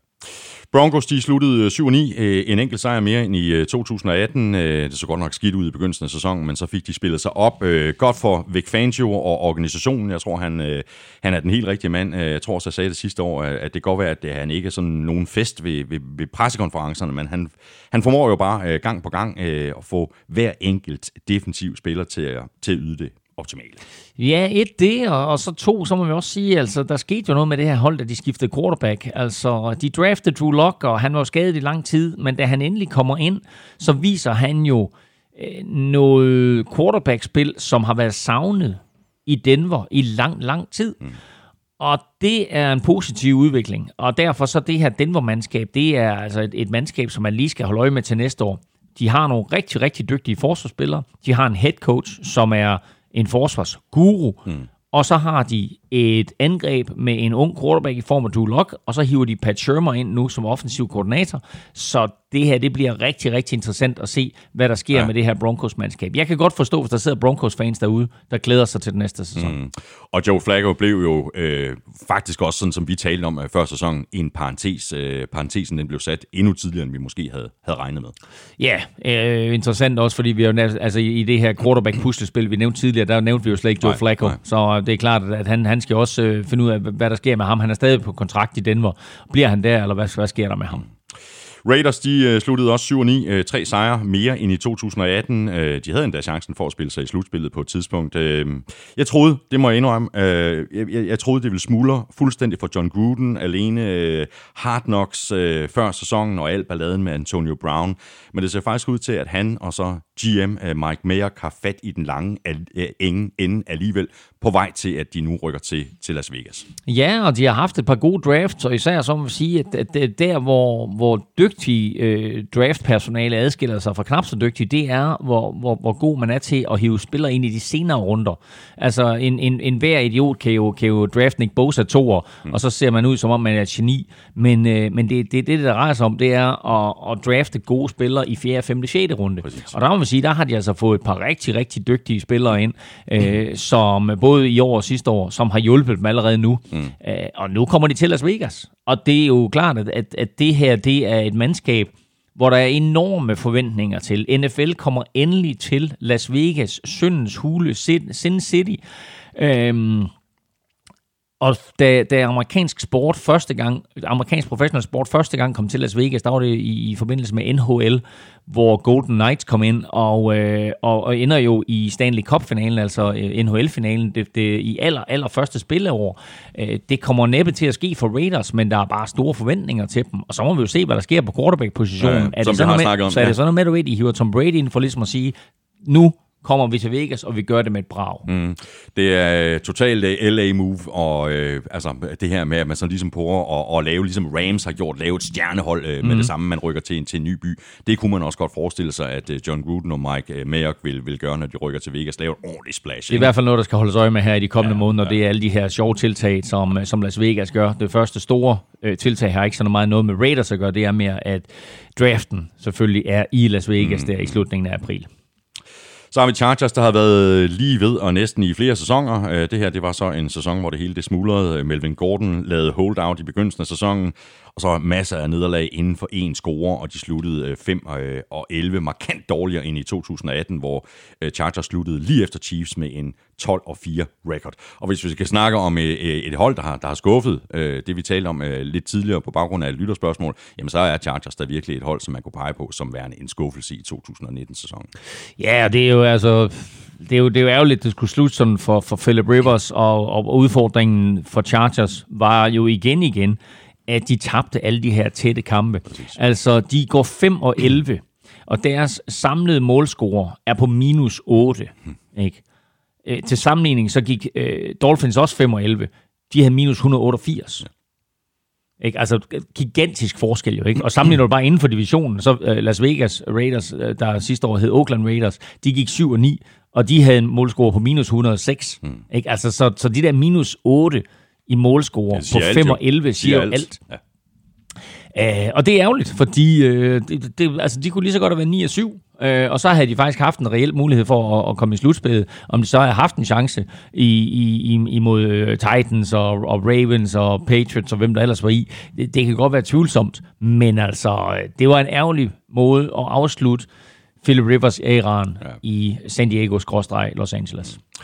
Og så videre til øh, AFC East, hvor vi var øh, fuldstændig enige før sæsonen. Vi havde begge Patriots til at vinde divisionen før Jets, Bills og Dolphins. Vi fik øh, næsten ret, bortset fra at Bills gjorde det noget bedre, end vi regnede med, og sluttede to foran Jets. Patriots først 12-4, men one and done i slutspillet, hvor øh, Titans trak det længste strå med 2013 i, i wildcard-kampen, men uh, Patriots har jo heller ikke uh, sådan været vant til at spille de her wildcard-kampe, så det er jo, det er jo helt, nærmest helt umuligt for, for, for sådan et hold at vende sig til det. Præcis.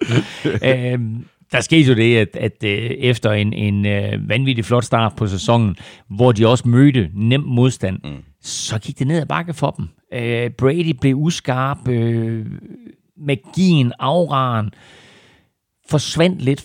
Modstanderne var ikke så bange for dem, og troede faktisk på, at de kunne vinde. Mm. Og det betød, at lige pludselig så så vi altså Patriots tabe nogle kampe, inklusiv jo spille uge 17 til Miami Dolphins, som jo betød, at Patriots pludselig skulle spille en wildcard-kamp, wildcard-kamp mm. og som betød, at Kansas City Chiefs ikke skulle spille wildcard-kamp, men fik en oversider. Og det er jo en kæmpe forskel.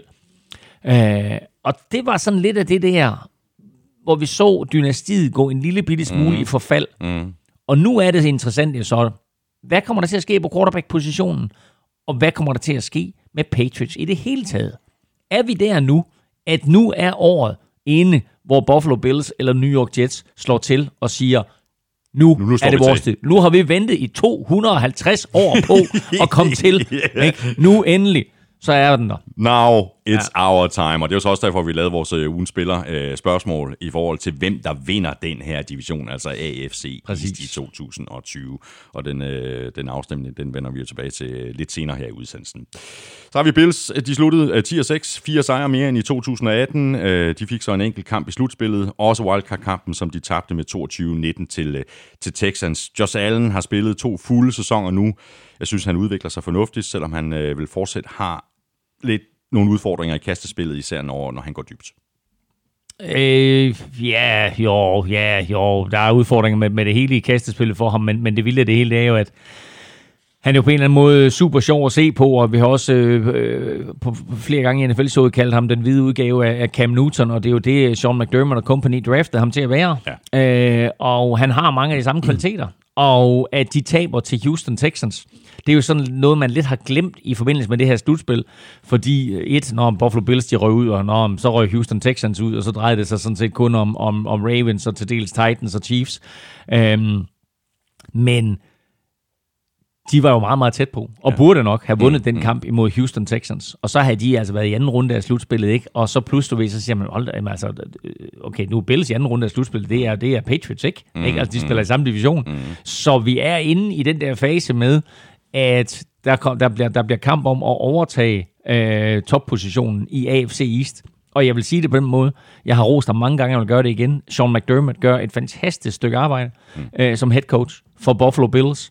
Og øh, det øh, er et mandskab, som er ungt, er på vej i den rigtige retning, har et godt forsvar, har et, øh, et, et angreb med masser af potentiale. Så altså, man skal ikke afskrive Bills øh, i de kommende år. Det her, det, øh, er bestemt ikke. Altså, det er, jeg, er meget, jeg er meget positiv omkring udviklingen for Buffalo Bills.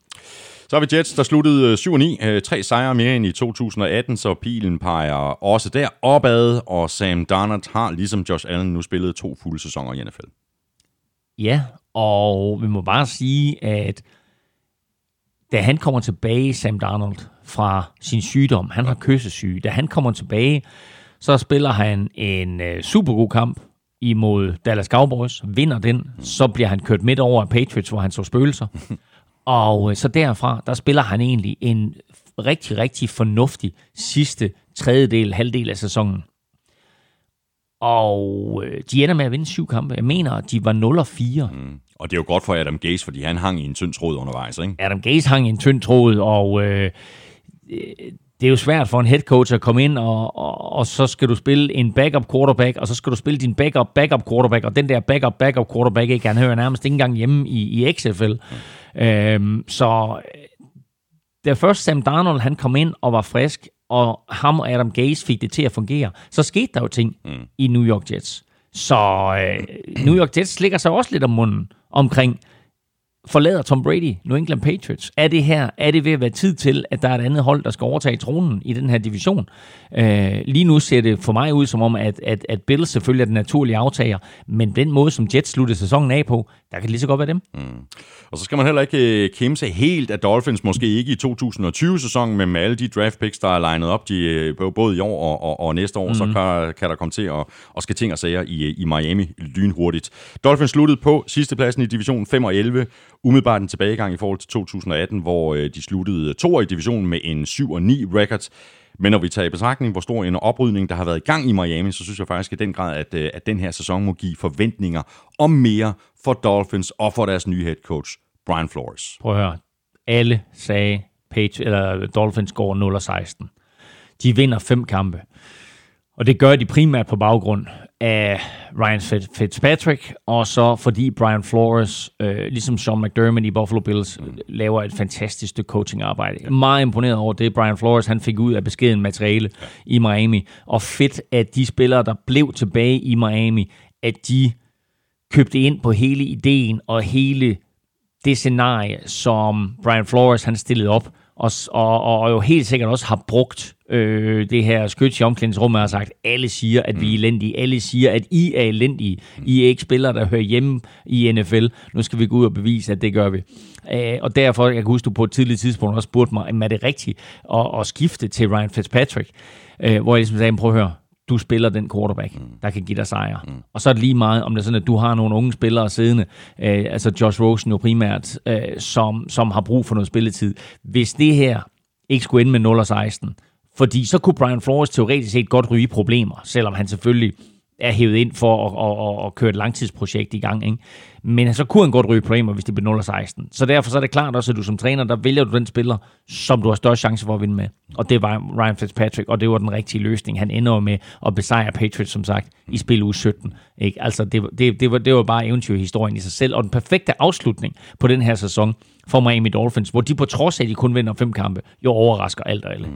Spørgsmålet er, hvad de gør på quarterback, øh, set med lidt længere briller på. Hvad tror du? Jamen altså, de har jo forlænget med, øh, eller har, jeg kan ikke huske, om de har forlænget, eller de har sagt, de vil forlænge med Ryan Fitzpatrick. Så, mm. så lige nu, der, øh, der er det klart, at, at der er han quarterbacken, men så er spørgsmålet, hvad sker der i draften? Præcis. Fordi der er jo, altså, der er jo Joe Burrow, som går etter til, til Bengals, og så er spørgsmålet, hvad der kommer til at ske derefter.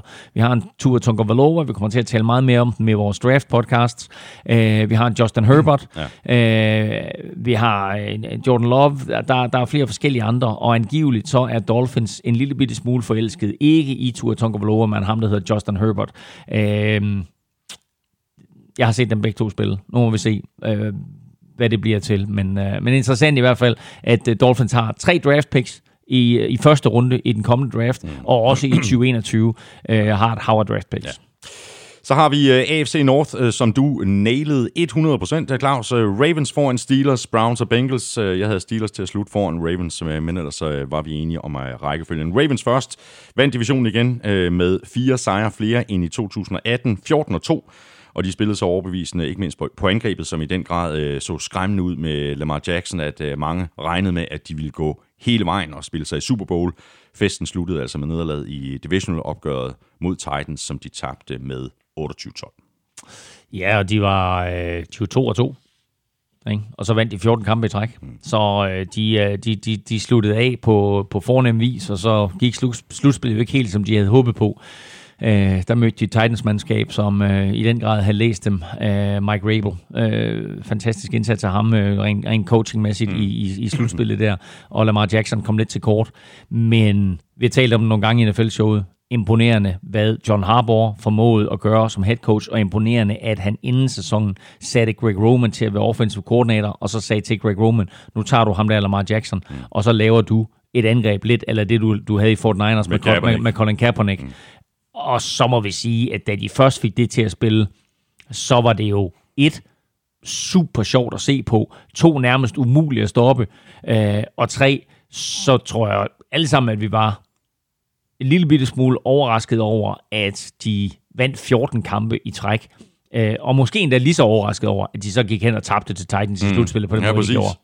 Men det er meget sjovt, fordi øh, for et år siden, øh, der var der masser af rygter omkring øh, John Harbour, om det var hans sidste sæson hos, hos Ravens. De rygter hører man så ikke så meget til længere. Altså, Coach of the Year. Ja, nu siger jeg 14 kampe træk. Vandt 12 kampe træk. De var 2 og 2, undskyld. Mm. Jeg kom til at sige 14 kampe træk. De vandt 12 kampe træk. De var 2 og 2, vandt 12 kampe træk. Uh, undskyld, hvad sagde du?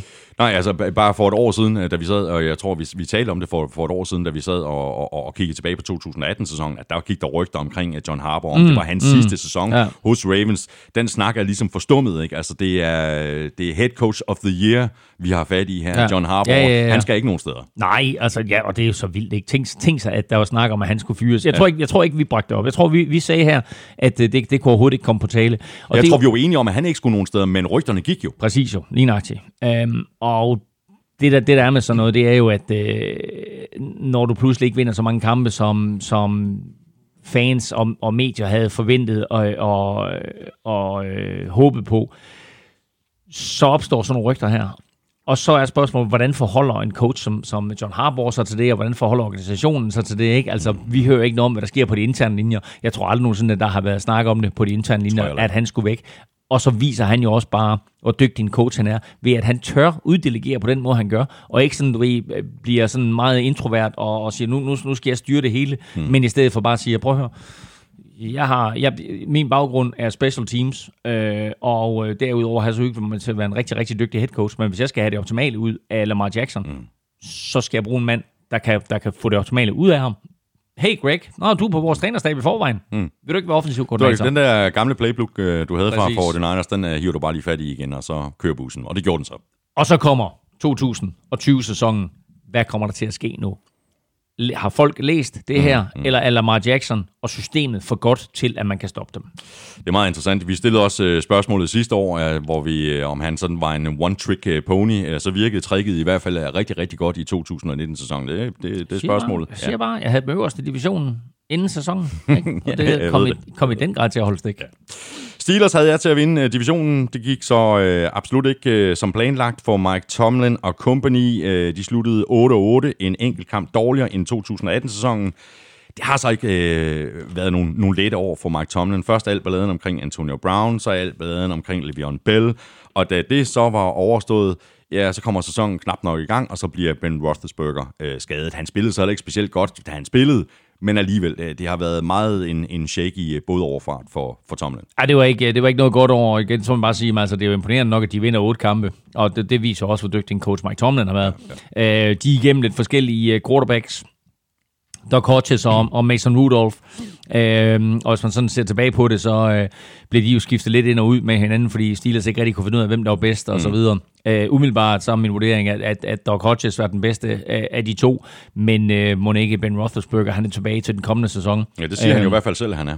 Og dermed så bliver han jo så den øh, af, af de her øh, tre quarterbacks, der kommer til at spille længst, hvis Philip Rivers trækker sig mm, tilbage. Mm. Nu er Eli Manning jo, jo væk, og så må vi se, hvad der sker med, med Philip Rivers, selvom vi spekuleret i, at han kunne ryge til, til, til Colts, eller måske Buccaneers, så er der heller ikke nogen, der siger, at han ikke trækker sig tilbage. Mm. Og sker det, jamen, altså, så, er, så er Big Ben den sidste, der er tilbage fra den der 2004-årgang. Mm. Nu kommer han tilbage, Big Ben, og det er klart, at det her er ikke det samme mandskab, som det var for et par år siden.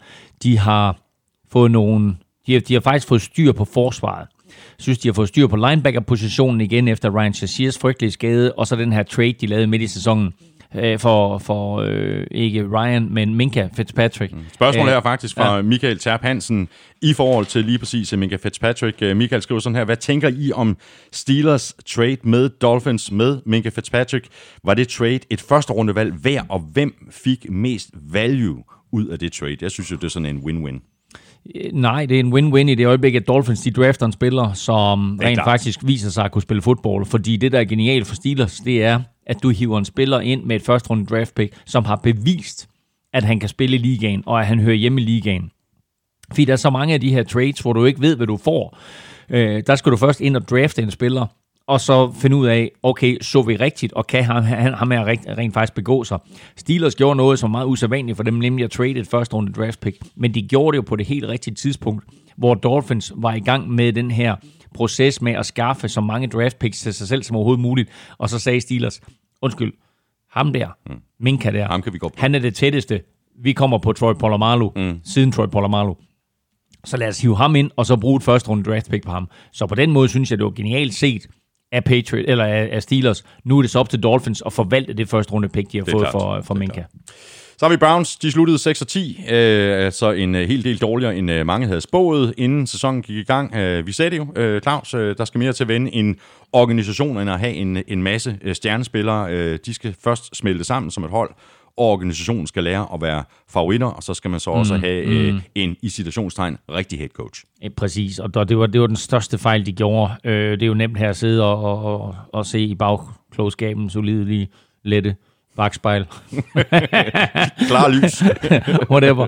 øhm, at, øh, at, at Freddy Kitchens ikke var det rigtige valg. Men jeg synes, at vi havde det op at vende, og jeg synes, vi snakkede om, at, at hvorfor, hvorfor ikke lade ham forblive offensiv koordinator øh, og, og få den der kemi med, med Baker Mayfield op at køre? Hvad skal han pludselig til at være head coach for? Ja, for, og, og øh, offensiv koordinator havde han jo ikke engang været specielt længe. Nej, nej, nej, nej. Han var running backs coach ja. og så videre. Ikke? Men altså, øh, det var ligesom om, at, at, at det var endnu en, en overilet øh, handling af Haslam-familien, og nu har de så lavet endnu, øh, altså blevet tvunget endnu, endnu, endnu en, en overilet handling, nemlig ved at fyre Freddie Kitchens.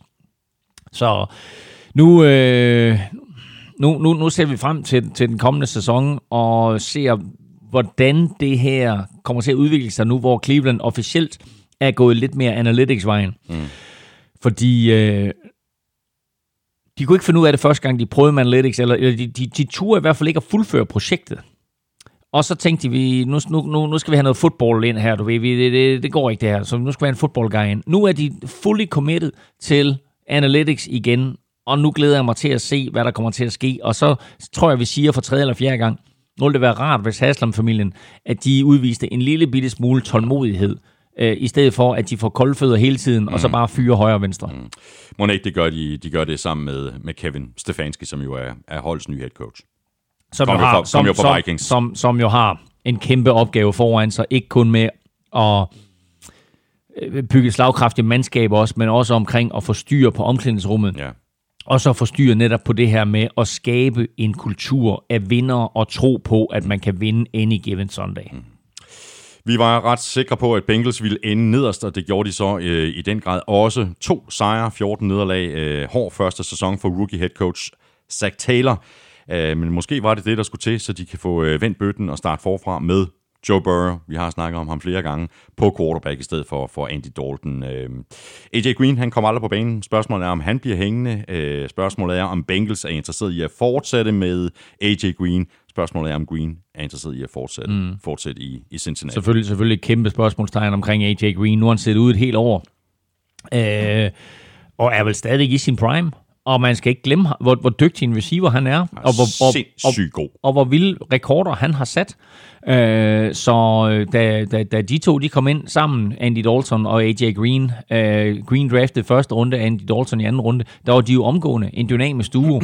øh, så øh, hvis, hvis Joe Burrow kommer ind til Bengals, så vil det jo være rigtig, rigtig rart, eller når han kommer ind, så vil det være rigtig rart for ham, at han har en AJ Green at kaste til. Mm. Det er også rigtig rart for øh, øh, rookie head coach Zach Taylor at få en, øh, en Joe Burrow ind, som har spillet i et system, der godt kan minde lidt om, øh, om det, øh, som Zach Taylor han prøver på at køre ind i Cincinnati. Så derfor så er der rigtig, rigtig mange positive aspekter i, at du er endt sidst, fordi nu kan du så øh, drafte Joe Burrow der er et, en lille arbejderbej, og det er, hvor meget kan Bengals få for det der første draft pick? Bliver de tilbudt så meget, så de siger, okay, så trader vi ned, der er andre quarterbacks, vi godt kan vælge senere. Hvis nu de er interesseret i en Justin Herbert, kan de så tillade sig at, at trade ned til 3 eller 5, og så få kassen for at opgive det der første pick. Uh, det, det, det er det eneste, det er det eneste ubesvaret spørgsmål lige nu, mm. ellers så tager de Joe Burrow, og så er han deres quarterback mm. for fremtiden. Så er der faktisk lige et uh, spekulationsspørgsmål uh, i, i, i samme dur her. Det kommer fra Claus Friis. Uh, han skriver sådan her, jeg har læst, at en tidligere quarterback har foreslået Burrow at lave en Eli Manning, altså at uh, ønske et trade, hvis Bengals vælger ham. Tror I på nogen måde, at det kunne ske? Nej, det tror jeg ikke. Det tror jeg faktisk ikke. Nej. Øhm, jeg tror, Bengals er indstillet på at tage Burrow. Jeg tror, Burrow er indstillet på at, at komme til Cincinnati, og så øh, gøre dem til øh, et, et vindende mandskab. Øh, det er svært at... Det er svært at komme efter Patrick Mahomes, men det er klart, at han er et fint samlingsgrundlag, Ikke? At du kommer ind, sidder uden for en hel første sæson, øh, før dit hold i slutspil anden sæson, vinder Super Bowl i tredje sæson. Øh, potentialet i Cincinnati er ikke nær så stort, som det var i Kansas City. Det er klart, at Patrick Mahomes kommer ind i en bedre situation, men det er jo det, de her første runde quarterbacks, det er jo det, er jo, det, er jo det de skal ind og gøre. Mm. Det er, at de skal ind og omvende, eller vende en organisation om, og, og give dem, apropos vinderkultur, ikke? Gør, dem, gør dem til vinder og vinde nogle kampe for dem, og give hele øh, fanbasen i byen grund til at hæppe og komme på stadion og tro på, hey, vi kan også mm. vinde Super Bowl. Mm. Og det er jo lige præcis der i de første øh, fem år, altså på rookie-kontrakten for de her øh, nye quarterbacks, hvor de ikke får så høj en løn. Det er jo lige præcis det vindue, som klubberne de skal udnytte, som Chiefs lige har gjort med Patrick Mahomes på sin rookie-kontrakt, som Seahawks mm. gjorde, da Russell Wilson var på sin rookie-kontrakt. Fordi så er der jo desto flere penge til alle mulige andre positioner. Ja, ja, fuldstændig rigtigt. Uh, man kan så sige, at, at det Mahomes han kommer ind i, som jeg også nævnte før, det var, at han kom ind på et hold, der var fyldt med talent. Det gør Joe Burrow ikke. Mm. Så lukker og slukker vi for AFC med South-divisionen, som vi øh, endnu en gang havde lidt vanskeligt ved at øh, ramme. Du ramte plet med Texans som etter. Derefter Colts, Jaguars og Titans. Jeg havde Colts foran Texans, men øh, Jaguars og Titans var vi enige om. Øh, det gik noget anderledes. Texans endte godt nok etter, men øh, Titans overraskede os og sluttede på andenpladsen, og derefter Colts og Jaguars på tredje og fjerde pladsen. Texans sluttede 2018-sæsonen rigtig flot af. De fortsatte så de gode takter ind i 2019, hvor de så sluttede 10 og 6 faktisk en kamp dårligere end i, end i 2018. Øh, stod det er bare en tanke. Stod Deshaun Watson lidt stille i den her sæson, eller var det bare Lamar Jackson, øh, der, der stjal billedet?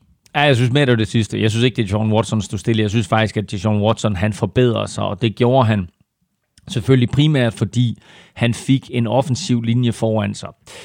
Det, man kan sige, der er med Deshaun Watson, det er, at han i sine første par sæsoner har været så vant til at han skulle undgå pres ved at løbe så fri af pres, at han engang imellem kom til at snyde sin offensiv linje ved, at han stak af for tidligt. Mm. Øh, og derfor så bliver han vel sagtens den mest sækkede quarterback i år. Jeg lige vil tro, jeg tror faktisk, han var den mest sækkede quarterback i år. Og det var altså ikke på grund af hans offensiv linje, fordi de tiltag, som Texans gjorde i at forstærke den offensive linje, både via draften, men også via den her øh, handel, hvor de, hvor de hentede Larry Tunsil mm. i Miami, mm. øh, gjorde faktisk, at øh, Texans gik fra at have en virkelig, virkelig dårlig offensiv linje til nærmest at have en af de bedste. Og det skal Deshaun Watson mentalt finde ud af, at han har faktisk en offensiv linje nu, der kan beskytte ham. Mm. Så i stedet for, at han begynder at sejle ud til venstre side eller højre side, og så bliver sækket derude, så bliver ind i lommen, læs spillet ned ad banen, og når det hele det så kollapser, eller der ikke er nogen fri, så brug dine ben til at stikke af, fordi han er stadigvæk en gudsbenået løber. Og vi så jo i slutspilskampen øh, imod Buffalo Bills, at da han tager benene på nakken fra omkring 30 yards ud og scorer touchdown, det er jo faktisk der, hele kampen vender. Mm. Titans, øh, de var lige ved, og næsten i forhold til slutspillet i 2018, de sluttede 9 og 7. Dengang det samme som i år. Jeg synes, de spillede bedre i år, øh, og de nåede så også helt frem til konferencefinalen, hvor de så tabte til øh, Chiefs. Hvis vi ser bort fra et par enkelte beslutninger i den her kamp mod Chiefs, så, så virker Mike Rabel, du roste ham også lidt tidligere i udsendelsen, virker til at have styr på situationen i Tennessee. Det synes jeg. Øh, jeg synes, han virker som en virkelig, virkelig dygtig coach, der tager alt det bedste, han lærte i sine Patriots-dage. Øh, både hvad han har suget til sig øh, fra sine træner, men også hvad han kender fra sin spilletid. at øh, jeg synes, han gør et virkelig, virkelig godt stykke arbejde, især med forsvaret. Og øh, så har han jo så øh, haft coronas nok til at øh, overlade angrebet til andre, som, og, og man har jo helt sikkert været med ind over beslutningen om at skifte quarterback fra, fra Mariota til Ryan Tannehill, det det skulle gøres. Og der er sket der noget med det her hold. Jeg mener, de er jo 2 og 6. Mm. De er 2 og 6, og de ender 9 og 7. Øhm, så de går... Gik de 7 og 1 til sidst? Det tror jeg, de gjorde. Øhm, altså, fantastisk afslutning på sæsonen. Øh, jo ikke mindst fordi Ryan Tannehill kommer ind og gør det, som han gør, men også fordi at de jo lige pludselig begyndte at, at tro mere på, at Derrick Henry kunne løbe bolden og blive ved med at løbe bolden, mm. og at efterhånden som en kamp skred frem, så blev han bare tungere og tungere og sværere og sværere at takle. Uh, og så er det klart, at det hjælper lidt, at når du så har det løbeangreb, så har du rent faktisk en quarterback, som kan udnytte, at der er nogle huller i forsvaret, hvilket Mariota ikke gjorde. Uh, så kombinationen af at skifte Tannehill og tro på Derrick Henry, og så selvfølgelig have et slagkraftigt forsvar, det var det, var det der omvendte den her sæson for Titans. Mm. Colts sluttede 7 og 9, øh, efter de gik øh, 10 og 6 sidste år. Øh, jeg må indrømme, at jeg er lidt øh, skuffet over det her Colts hold. Øh, jeg havde virkelig forventet mig langt mere. Også selvom Andrew Luck jo trak sig tilbage lige før sæsonstarten. Jeg kan huske, at vi sad og skød på divisionerne lige efter, at han havde trukket sig, og jeg sagde, at jeg holder fast i Colts. Jeg tror stadigvæk, de gør det, for jeg er meget imponeret over øh, alt det, som Chris Ballard som GM øh, foretager sig. Det her, det virker som et, et hold, der er bygget fornuftigt og helt øh, korrekt op. Mm. Men altså, 7 og 9. Øh, spørgsmålet er, om det er øh, quarterback-positionen, der drillede altså med Jacoby Brissett. Ja, altså, du har fuldstændig ret i, at talentmæssigt, der er det her jo faktisk et, et rigtig, rigtig dygtigt mandskab. Øh, offensivt, jamen altså en af de bedste offensive linjer øh, i NFL, defensivt, når de er øh, når de er, er, er 100% raske, så er der jo faktisk også rigtig mange dygtige spillere på det her hold.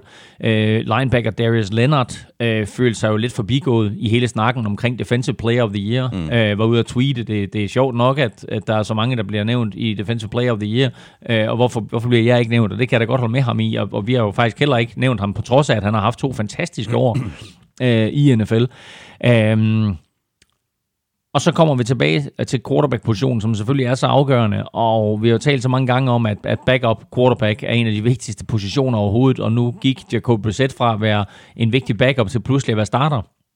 Og det er så sådan set fint nok ud til at starte med, mm. men efterhånden som sæsonen skred frem, så så vi også hans mangler, og han var selvfølgelig ikke hjulpet af, at T.Y. Hilton var skadet det meste af sæsonen, og da han så kom tilbage, så var han sådan set ikke 100% rask. Mm, mm. Så øhm, et, et rask mandskab omkring Jacob Bissett, hvordan vil Jacob Bissett så se ud?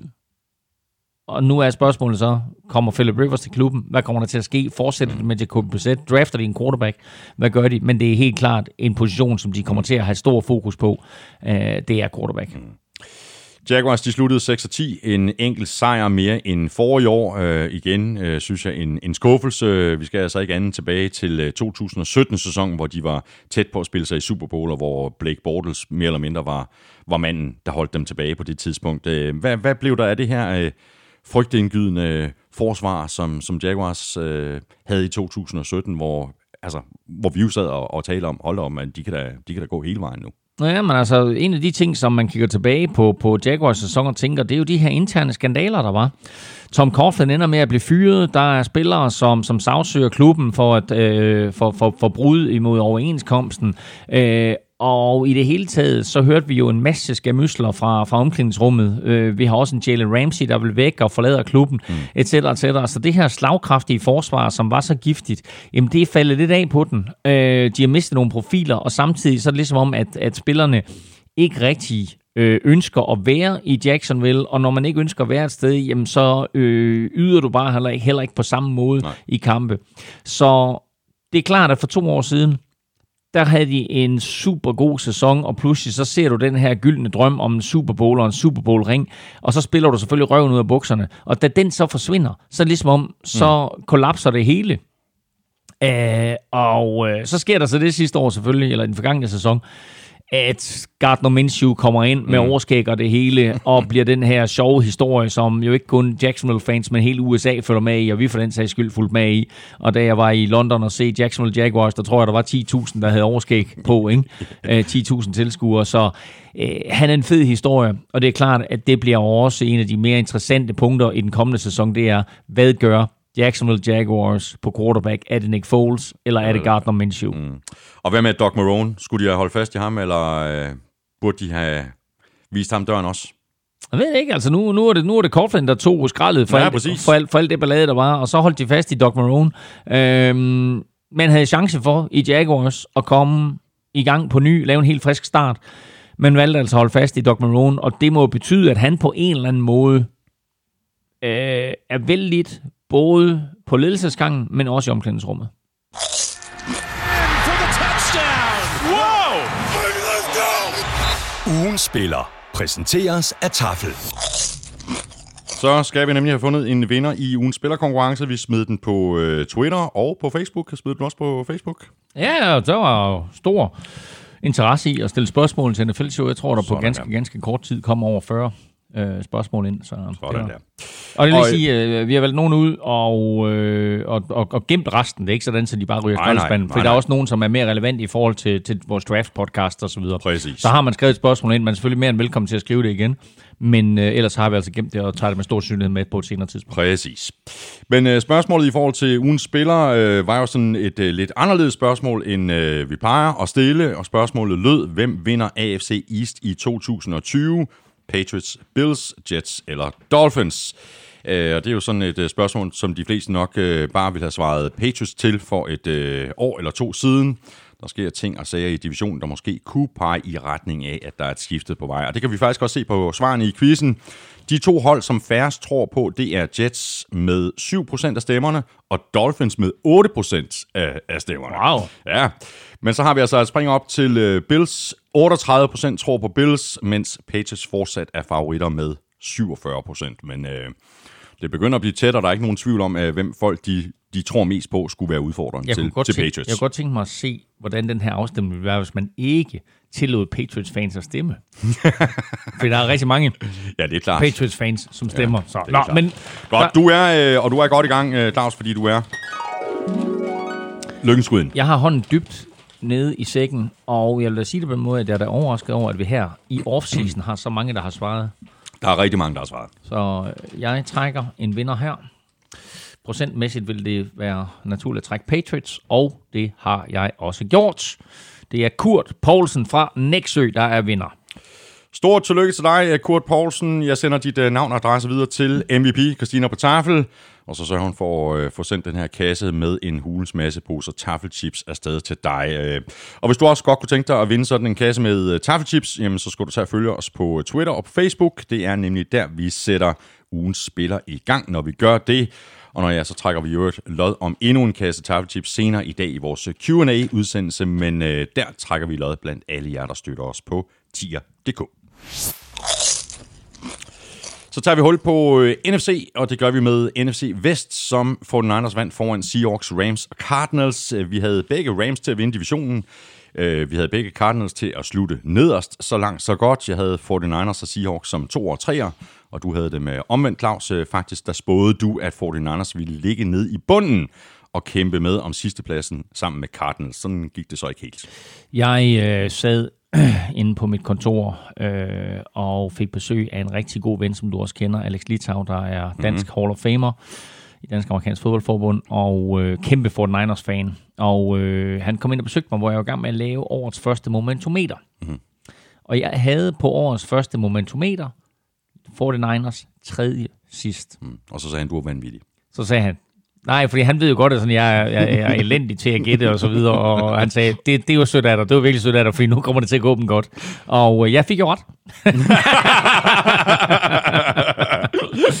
Så, eller, eller han gjorde. Ja, selv tak. Af, af hjerte, tak. Ja, præcis. Ja, det så er godt. det var en lille gave fra mig til alle jer 49ers fans. Det var, jeg sendte dem i Super Bowl. Mm.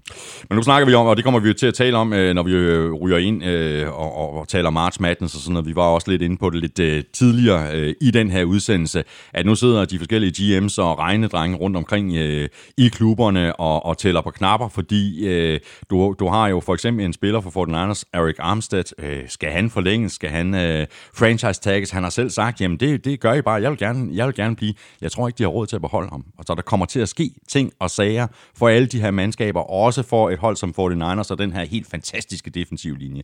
Den får de svært ved at, at holde fast i til, til 2020-sæsonen. Det gør de helt sikkert, og, og, og det der jo sker for Super Bowl-mestre og, og Super Bowl-tabere, øh, og for den sags skyld andre, andre klubber i slutspillet, det er, at de bliver ribbet. Mm. Fordi der er andre øh, klubber, som, som gerne vil have fat i deres spillere, og spillerne ser en mulighed for at, at komme ud og tjene kassen.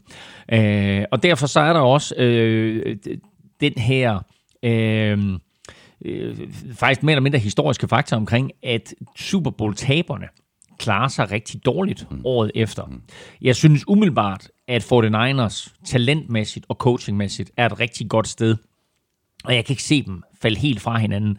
Men det er tit sket, at det Super Bowl tabende mandskab ikke engang har nået slutspil mm. året efter. De ligger ikke i verdens nemmeste division. 49ers. Seahawks er et godt mandskab. Uh, Rams er burde være et godt mandskab, og Cardinals er på vej i den rigtige retning. Mm. Så øh, der bliver rift om det. Øh, men 49ers virker lige nu som det skarpeste af de her fire mandskaber. Så er der udfordringen med quarterback. Øh, er Garoppolo manden? Hvad kommer der til at ske? Stoler de på ham? Mm. Øh, Det tror jeg slet ikke, der er nogen tvivl om, at de gør. Nej, det tror jeg da heller ikke, men altså, vi har da bare set hans begrænsninger. Mm. Så Jo, ja, men altså, hvad havde han? Jeg læste en statistik den anden dag. Øh, fjerde, fle, altså, øh, fjerde bedste completion rate i, øh, i, i sæsonen. Og hvis... Um, der, der blev du nødt til lige at, at lytte bare lige ganske kort øjeblik, øh, Jeg lytter. Elming.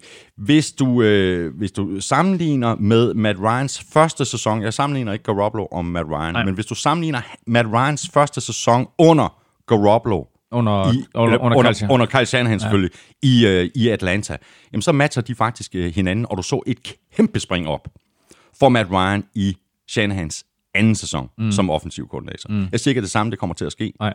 Jeg ser bare en parallel. Ja. Og så siger jeg, at det der med at, at bruge completion percentage til noget, det kan man ikke bruge, fordi mange af de der ting der, det, det er dump-offs og så videre. Øh, når han går ned ad banen og har succes med det, så skal jeg være den første til at sige, at, at så, øh, så viser han nogle kvaliteter hister her, som er øh, på meget, meget højt niveau. Men jeg synes, at vi så hans begrænsninger i slutningen af sæsonen, og især i slutspillet, og også da Super Bowl skal afgøres. Mm. Jeg er fuldstændig enig. Øh, Spørgsmålet er bare, øh, hvor meget udvikling der stadigvæk ligger øh, fremadrettet for Garoppolo. Han har trods alt, altså det var hans første øh, hele sæson, og han mm. kom lige fra en, en alvorlig skade i, i 2018. Seahawks, de sluttede øh, to år, 11 og 6. De var 10 og 6 sidste år. De fik en enkelt kamp i slutspillet. Jeg har to ting, jeg gerne vil sige i forhold til Seahawks. Pete Carroll og Russell Wilson, jeg har sagt det øh, før, og jeg siger det gerne igen, det er de to faktorer, der gør, at Seahawks de er stort set er relevante hvert eneste år, og selv i en periode, hvor de har været i gang med at, at genopbygge, som de jo mm. i virkeligheden stadigvæk er, men det virker til, at Pete Carroll han formår at gøre det on the fly. Ja, altså, de har ikke gjort det lige så smooth, som New England Patriots har gjort det, men vi har jo flere gange kaldt Seattle Seahawks for Patriots West, mm. og der er så mange sammenlignelige punkter, især den her kombination af en god coach og en god quarterback, fordi det er klart, at når du har den kombination, så er det nemmere at få bygget et slagkraftigt mandskab, og også nemmere at komme igennem et generationsskifte, fordi vi må jo se på, på Seahawks og så sige, der er ikke ret mange tilbage fra de gyldne år, da de stod i Super Bowl. Der er lige Bobby Wagner, og så til dels KJ Wright, mm. og ellers så er, er der jo mere eller mindre udskiftet hele vejen rundt. Øh, Russell Wilson er stadigvæk en enmands her. Det ville være dejligt, hvis man kunne omgive ham med især en bedre offensiv linje. Mm. Øh, og, øh, og så er det selvfølgelig, vil det selvfølgelig også være dejligt for Seattle Seahawks, hvis de kunne holde deres øh, running backs skadesfri. Fordi da de først mister deres running back 1, 2 og 3, ja. og skal se, til at sætte deres, lynch, øh, lynch, deres, deres lid til Marshawn Lynch, øh, så er det på en eller anden måde for svært for Russell Wilson øh, at få noget til at ske. På den anden side, han var jo super tæt på at komme tilbage Ja, i, i, imod Packers, og øh, han er bare en fornøjelse at se på. Det her Seahawks-mandskab, det er super, super godt, og det bliver kun bedre øh, øh, til den kommende sæson. Mm. Rams sluttede øh, 13 og 3 og var i Super Bowl i 2018-sæsonen, øh, og der er jo noget, der hedder Super Bowl tømmermænd. Øh, du var inde på det lige øh, for lidt øh, siden. Elming spørgsmål er, om det var det, som Rams havde, fordi øh, der var jo slet ikke den øh, samme eksplosivitet over øh, holdet i år, hvor de øh, sluttede 9 og 7, men altså, det er super tight, øh, fordi de kunne nærmest lige så godt have været 11 og 5. Øh, sidste øjeblik sejr til 49ers i uge 16, og så var der noget med et sent field goal i, øh, i, i Seattle. Mm. Øh, så få ting skulle i virkeligheden have ændret sig for, at Rams i, i den grad havde været i spil til, til, til, til slutspillet. Og men nu hæver du så to kampe frem, der kan gå i Rams' retning. Jeg vil sige, de starter 3-0, og øh, det gør de jo på baggrund efter, de har lige været i Super Bowl og så videre, og så kører de videre, og man tænker, nu kører Sean McVay toget igen. Mm. Øh, men den måde, de vandt de første tre kampe på, det var bare ikke på den samme effektive, overlegne måde, som de havde sluttet øh, 2018-sæsonen på. Så allerede der, der synes jeg, man fik en fornemmelse af, de her Rams, det her Rams-mandskab, det er meget mere til at tale med mm. end 2018-udgaven, som så selvfølgelig øh, jo blev kørt midt over i, i, i øh, Super Bowl af Patriots.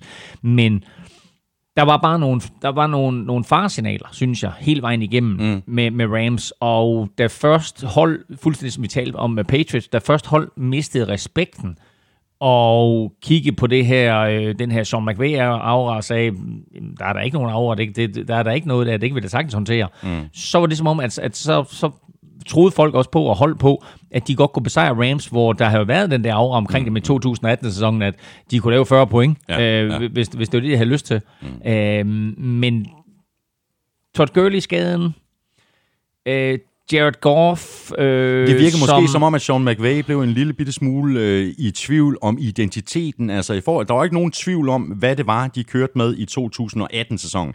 Løbespillet, og så havde Jared Goff til at køre play-action. Mm. Altså, det var bygget op omkring øh, mm. øh, løbespillet. Så har ja. du øh, skaden øh, til, til, til Gurley. Mm.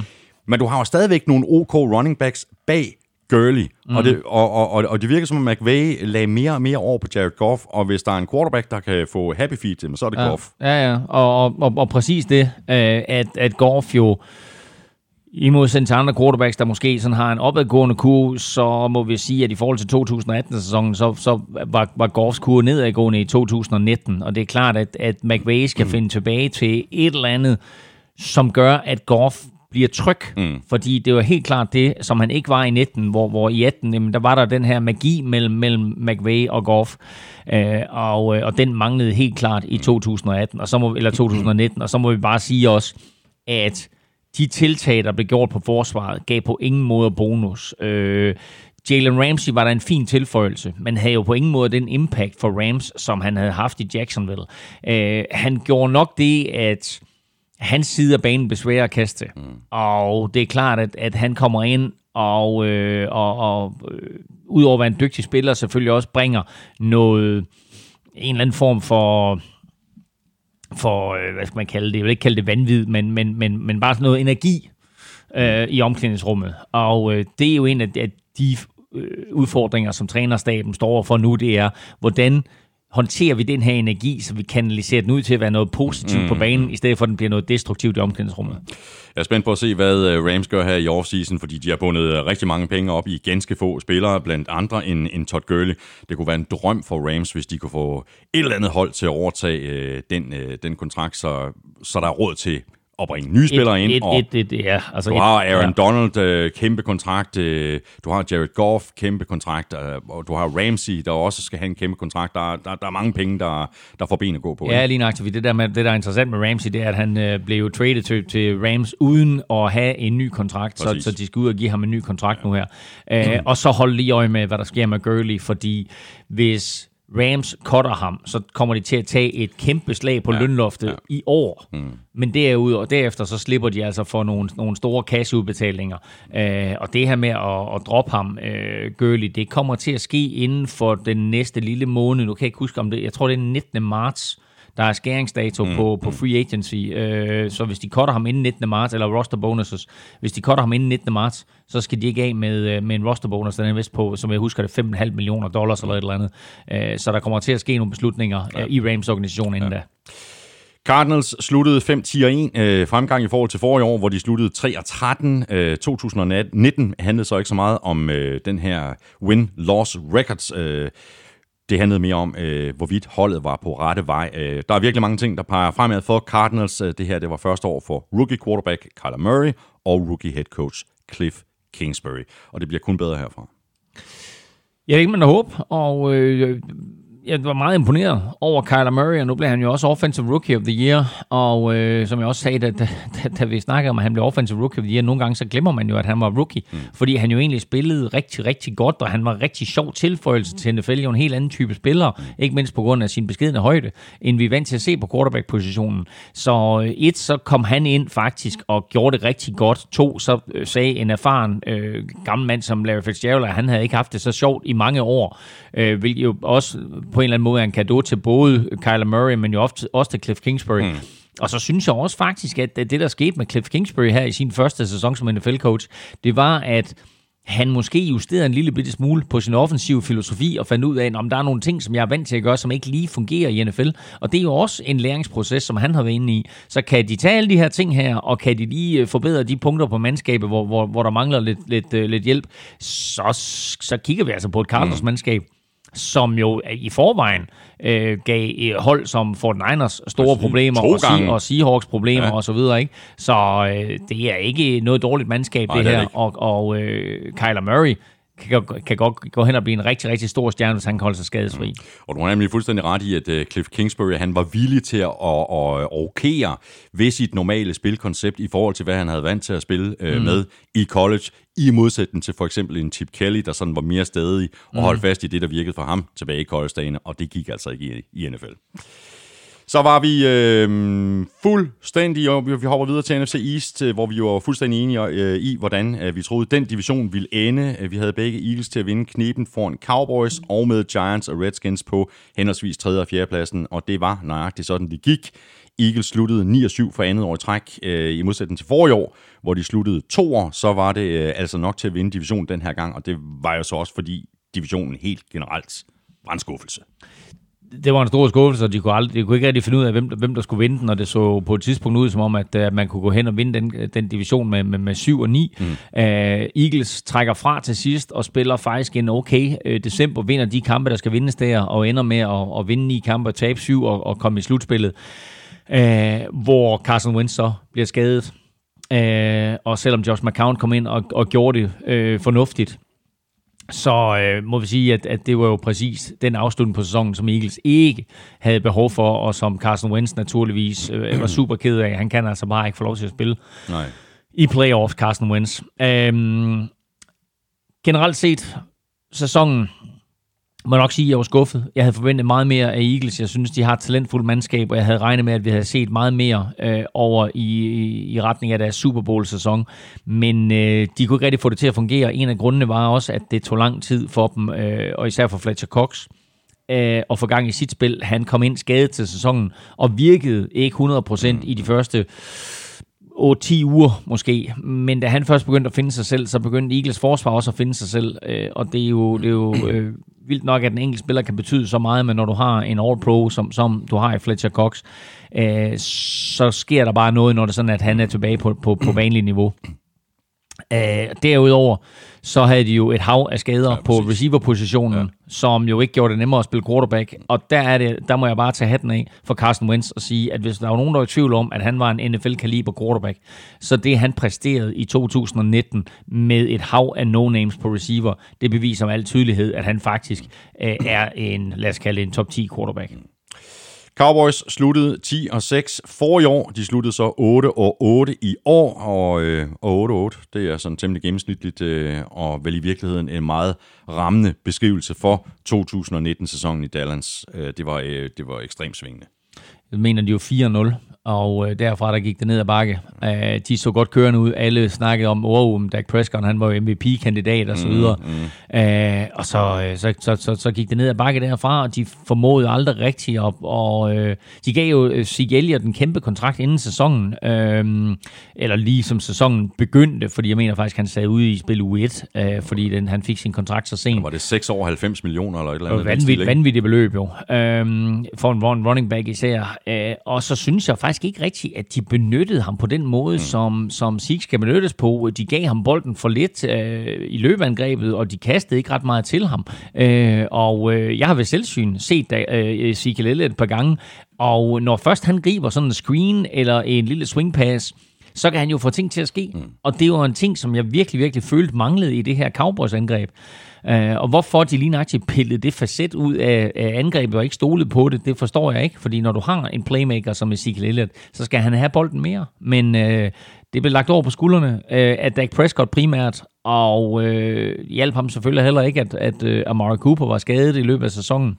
Øh, til gengæld så, øh, så var der andre spillere, som, øh, som, som viste frem, øh, og forsvarsmæssigt synes egentlig, de er okay kørende. Cowboys angrebsmæssigt, som sagt, de her problemer med, med Ezekiel Elliott, men den offensive linje viste sig så igen som en, en, en, øh, en, en meget, meget stærk enhed, øh, og især efter at Travis Frederick kom tilbage ind på center. Mm-hmm Um, men generelt efter den start på sæsonen, der var det en meget, meget skuffende afslutning for ja, Cowboys. Ja, det var det. Og det kostede selvfølgelig også Jason Garrett jobbet. Ja, præcis. Og nu kommer Mike McCarthy så ind, og så må vi se, om han uh, forstår at og, øh, og skrive Ezekiel Elliott mere ind i angrebet end øh, Jason Garrett. Han det er i hvert fald 2019, super, super spændende at se med McCarthy nu her, hvad han ja, kommer med. Ja. Og spørgsmålet er så også, hvad der sker med Dak Prescott og Amari Cooper og deres øh, kontrakter. Der er spørgsmål her fra Thomas Mikkelsen. Hvad er, hvad er jeres holdning til en gigakontrakt til Dak i Dallas? Og øh, var det ikke tidligere på sæsonen, var der ikke rygter om, at han sagde nej til, til, til et bud på 33 eller 34 millioner øh, dollar om, om, om året. Det var, det, fald... det, var, det var ikke nok. Nej, det, jeg, jeg ikke huske, om det, om det var nøjagtigt, var det, han sagde nej til. Men det var deroppe omkring i hvert fald, og hans, øh, hans agent sagde, at han ville have 40 millioner dollars. Uh, That's og, not gonna happen. Ja, det skal du ikke sige, fordi altså, Patrick Mahomes kommer til at lave en kontraktforhandling nu her, og så kommer han til at sætte nye standarder mm. for, for quarterbacks. Så øh, hvis, hvis Patrick Mahomes han får 40, så får Dak måske 37 eller 38, øh, får, får, Dak, får Mahomes pludselig 42, så er der ikke nogen, der siger, at, at uh, Dak han ikke kan få 40. Mm. Nej, vi får, øh, vi får se. Der er jo også stor forskel på Dak Prescott og så øh, Patrick Mahomes, ikke? Ja, og, det, og sidste ting her med, med Dallas, det er, at man skal lige... Jo, jo, men det, det er quarterback, så det er franchise quarterback. I know, men, I men det, man lige skal holde øje med, med, med, med, med Dallas, det er netop det her, du siger med, med folk, der skal have kontrakter. Dak skal have en ny kontrakt, Amari Cooper skal have en ny kontrakt, Byron Jones skal have en ny kontrakt, og der er en fjerde, som jeg lige glemmer, som, som også skal have en ny kontrakt. Så de er nødt til at vælge, hvem af de her, Præcis. de vil beholde. De kan beholde to eller tre ud af de fire. Mm, mm. Giants de sluttede 4-12, øh, en enkelt kamp dårligere end sidste år, øh, men de er der kommet videre fra Eli Manning. Øh, Daniel Jones har fået nogle øh, kilometer i benene, så øh, nu må det næsten vende for Giants i 2020. Spørgsmålet er, hvor den nye head coach Joe Judge han vælger at lægge snittet. Det, jeg glæder mig allermest til i 2020 for Giants vedkommende, det er at sidde søndag aften og se fodbold sammen med Kim Plesner fra Velropa Podcast og Christian Voldning fra Fodboldministeriet, fordi de to, de er kæmpe store Giants-fans, og de har, de har gennemgået så meget dårligdom uh, i de sidste mange år. Men nu kan de ikke pive over Eli længere. Nu er Eli ude, og øh, Daniel Jones er quarterback, og... Øh, Saquon Barkley running back, og de har mulighed for at opgradere hele holdet via draften her og så videre, så øh, nu må vi se, hvad der sker med, med det her Giants-mandskab. Jeg synes faktisk, at der er rigtig mange positive tendenser for New York Giants. Det er jo, som det ser ud lige nu, ikke en svær, en svær division mm. at kunne overtage. Øh, jeg synes jo, Eagles talentmæssigt er langt foran de andre, men fik det på en eller anden måde ikke til at spille i 2019. Cowboys synes jeg også har masser af talent, øh, og burde jo også være et meget, meget stærkt mandskab. Redskins, ja, på vej i den rigtige retning. Giants har nogle dygtige spillere, selvfølgelig nogle huller rundt omkring. Kan de fylde nogle af de huller ud, og kan de så på en eller anden måde få det her angreb til at spille, og øh, få Daniel Jones... Øh, få en eller anden kemi med ham mm, og, og mm. receivergruppen, og så få Sa- Saquon Barkley rigtig i spil igen. Måske lige få en enkelt brik eller to mere ind på den offensive linje. Så kan der altså godt ske ting for New York Giants i den kommende sæson. Og nu siger du, at uh, tingene måske også peger uh, fremad og opad for, for Redskins. Uh, de sluttede uh, 3-13, uh, fire kampe dårligere end 2018-sæsonen. Nu er der så blevet ryddet op ud med head coach Jay Gruden, ind med Panthers tidligere head coach Ron Rivera, ud med GM Bruce Allen, og som jeg har forstået det, så bliver den øh, stol, altså den forbliver tom til efter draften. Interessant. Okay. Det synes jeg nemlig er rigtig, rigtig interessant. Ja. Så det, øh, man, må, man må gå ud fra, at øh, Ron Rivera øh, kommer til at tale øh, en del med the scouting department i forhold til øh, hele, hele offseason, hele free agency mm. og hele draften, og derefter bliver man så enige om, hvem der skal træde ind som ny GM. Ja. Ja. Øhm, og selvfølgelig også interessant at se, hvad Ron Rivera han satser på i sin første draft, om han øh, kommer til at øh, gå forsvarsmæssigt, mm. øh, gå den forsvarsmæssige vej, som jo er hans styrke, eller han kommer til at vil opgradere angrebet, eller om de kigger på simpelthen at trade det der andet pick, de har. De sidder med pick nummer to. Mm. Vi ved jo med stor sandsynlighed, at Joe Burrow går etter. Øh, så kan øh, Redskins jo gå ind og, og, og tage den bedste spiller, som er, som er tilbage på det tidspunkt, som med stor sandsynlighed er en defensive end, der hedder mm. Chase Young. Mm. Eller de kan sige, fint nok, vi vil gerne gå i en anden retning øh, og øh, skaffe nogle flere draft picks og trade os væk. Men udfordringen er lidt, at Giants med stor sandsynlighed gerne vil have Chase Young. Uh, Redskins kommer selvfølgelig ikke til at trade andet pick væk til, til, Red, til, til Giants. Det kommer ikke til at ske. Mm. Men kunne de komme til at trade det til et andet hold, som så har traded med Giants? Det er det, Redskins skal holde sig lidt for øje. Fordi et vil de gerne have Chase Young selv, men de er også interesseret i at trade ned fra den punkt, mm. eller fra den position. Men de vil for alt i verden have, at Giants ikke får Chase Young. Det er klart. Er du 120% øh, sikker på, at øh, de holder fast i Dwayne Haskins? Nu har vi jo set et Cardinals hold, der går quarterback-quarterback i, øh, i, i draften ja. to år i træk. Ja, plus at du har Alex Smith, som er skadet og kommer tilbage. Ja. Så, øh, så det er også sådan lidt interessant i, hvad der, sker, hvad der sker på det punkt. Øh, så nej, det er jeg ikke, men Dwayne Haskins øh, spillede sig faktisk op, synes jeg. Efter at han var lidt en katastrofe til at starte med, så øh, hjalp det ham at få spilletid i NFL. Mm. Så hopper vi i øh, uh, NFC North, uh, der ligesom NFC Vest producerede to slutspilshold, Packers og Vikings. Uh, før sæsonen, der diskuterede vi længe frem og tilbage. Vi var begge enige om, at Lions ville ende sidst, uh, og at de sidste tre pladser, pladser kunne uh, gå til hvert af de tre uh, andre hold. Vi havde begge Vikings til at vinde divisionen, så havde du Packers, Bears og Lions. Jeg havde Bears, Packers og Lions, hvilket altså betyder, at jeg var den af os, der troede mindst på Packers. Og uh, grunden til, at jeg tvivlede, øh, Øh, var mest på grund af den nye head coach øh, Matt LaFleur og det her nye offensive system. Jeg mener, jeg sagde, at jeg vil se Aaron Rodgers fungere i det her system, før jeg, jeg troede på det. Der var jo andre, der, der valgte at, at, at se mere positivt på Matt LaFleur, og så sagde, så nu går de øh, amok, og man går ikke tage fra øh, Packers, at de endte 13-3. De endte 13-3, og det var en meget, meget flot første sæson af Matt LaFleur. Om kemien mellem ham og Aaron Rodgers lige nøjagtigt var der, hvor vi havde håbet på, at dem lå hen. Det synes jeg ikke. Øh, det var ikke det der festfyrværkeri, som, som øh, vi havde regnet med, og, og der var der helt sikkert også nogle ting, hvor Aaron Rodgers han gik sin egen vej, mm. som, øh, som ikke var øh, det, Matt LaFleur havde forestillet sig. Jeg synes jo faktisk, at... Især i den sidste halvdel af sæsonen. Ja, både og. Jamen altså, vi, vi talte jo om det nogle gange undervejs, at der, hvor Matt LaFleur var skarp, det var jo faktisk i første halvleg, hvor han kunne scripte meget af det. Mm. Han havde jo nogle øh, vanvittigt gode evner til at læse øh, modstanderne, inden kampen ligesom var gået i gang, og så, og så sætte en gameplan ind, som gjorde, at Packers var, var, var godt foran øh, ofte øh, i, i første halvleg. Øh, og så var han lidt dårligere til at justere i pausen, og, og så blev kampen lidt tættere.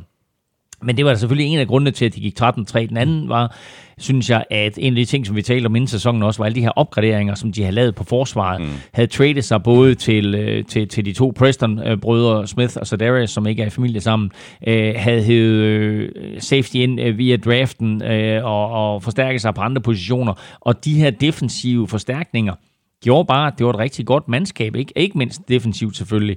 Uh, og så gør det bare nemmere at vinde kampe, især når offensiven ikke lige altid spiller på det niveau, som du havde håbet på. Så jeg synes jo faktisk, at det ikke så meget var LeFleur og Rodgers magien, der gav dem en 13-3 sæson, men mm. mere et godt forsvar. Mm. Vikings 2018-sæson øh, sluttede 8-7-1, hvilket var en øh, kolossal skuffelse. Så gik det noget bedre i 2019, der sluttede med en 10-6 record, og en flot udsejr over Saints i wildcard-runden. Øh, kunne så ikke øh, følge helt op på det ugen efter mod øh, 49ers i divisional-runden. Øh, Kirk Cousins, du var også inde på det tidligere udsendelsen, Elming, er i sit øh, sidste år af sin øh, kontrakt på tre år. Spørgsmålet er, om det bliver til mere for Kirk Cousins i Minnesota, eller om det er Kirk Cousins sidste år. De må alligevel have gjort sig nogle tanker om det allerede nu. Ja, yeah, øh, det, det ved jeg ikke. Det, jeg synes, det er et år for tidligt at begynde at snakke om det der. Lad os se, hvordan han klarer det i 2020. Altså, hvis han, hvis han fortsætter på det niveau, som han spillede på i 2019, så, øh, så er jeg sikker på, at de forlænger med ham. Der sker jo det nu her, at Kevin Stefanski, som var, sådan, var, var øh, offensive coordinator, lad os kalde det halvt offensiv koordinator for Minnesota Vikings. Han er jo blevet head coach i Cleveland Browns. Den anden halvdel på offensiv koordinator, det var jo Gary Kubiak. Præcis. Og Gary Kubiak er nu blevet forfremmet til officielt at være offensiv koordinator. Og øh, det var jo sådan set primært hans måde at strukturere løbespillet på, som gjorde, at Kirk Cousins og Vikings angreb fik så stor succes mm. i, i 2019, som de gjorde. Øh, Kevin Stefanski har selvfølgelig kaldt spillene og så videre, men det var hele Kubiaks system, som, øh, som Vikings angreb er bygget op omkring. Så på den måde, der fortsætter, der, der, der mister man jo ikke noget kontinuitet, Nej. fordi Kevin Stefanski, han ryger videre. Øh, så der er ikke nogen tvivl om, at øh, Mike Zimmer, headcoachen der, har været meget, meget glad for, at Gary Kubiak er kommet ind, og det han har gjort ved Vikings angreb, og det han har gjort ved Kirk Cousins, ikke mindst. Øh, at, øh, at på den måde, der er det også virkelig væsentligt for Mike Zimmer og company, at Gary Kubiak fortsætter, og at angrebet fortsætter og fortsætter Kirk Cousins så på samme niveau, øh, og kan få det til at spille og holde sådan nogen som Stefan Diggs og Adam Thielen glade med flere, øh, så, øh, så er der stort potentiale her der hvor Vikings halter, nævnte det i starten også, det er på den offensive linje, der skal ske noget. Nu skal de have nogle opgraderinger ind. Og det, og det skal ske i draften, fordi som du også sagde, det er ikke fordi, at, øh, at de vil muffen. Nej, nej, lige nøjagtigt. Så altså, de, de, de, de skal altså øh, sætte stærkt på, på, øh, på, på draften på den offensive linje, og så ved vi, at Mike Zimmer, han elsker defensive backs, øh, så der kommer han højst sandsynligt også til at gøre noget. Øh, men en, øh, altså for en, en, en lille blodet fan som jeg selv, så, så glæder man sig da allerede nu øh, til den kommende sæson. Det her det var, det var, det var en god sæson, og den sluttede af rigtig fint. Øh, og men vi selvfølgelig fik en ordentlig en over øh, nakken der af 49ers. De seneste par år har været noget af en øh, rutsjebanetur for Bears. De sluttede 5 og 11 i 17, så vandt de divisionen med 12 og 4 i 18, og i 2019, jamen der endte det sådan lidt midt imellem med det noget gennemsnitlige 8 og 8. De havde også vildt mange turnovers, altså på, på defensiven i 2018, efter at Kellen Mack kom til fra Raiders. Og der var altid sådan en vis mængde held i, hvilken, mm. hvilken vej. Altså hvis man har mange turnovers et år, jamen, så kan man ikke regne med at få lige så mange året efter. Præcis. Øhm, en af de ting, som man måske glemmer lidt, når man kigger på, på Bears sæson, det er at de netop mistede Vic Fangio, den her defensive coordinator, som jo gjorde det så godt i 2018-sæsonen, øh, og gjorde det så godt, at han blev head coach for Denver Broncos.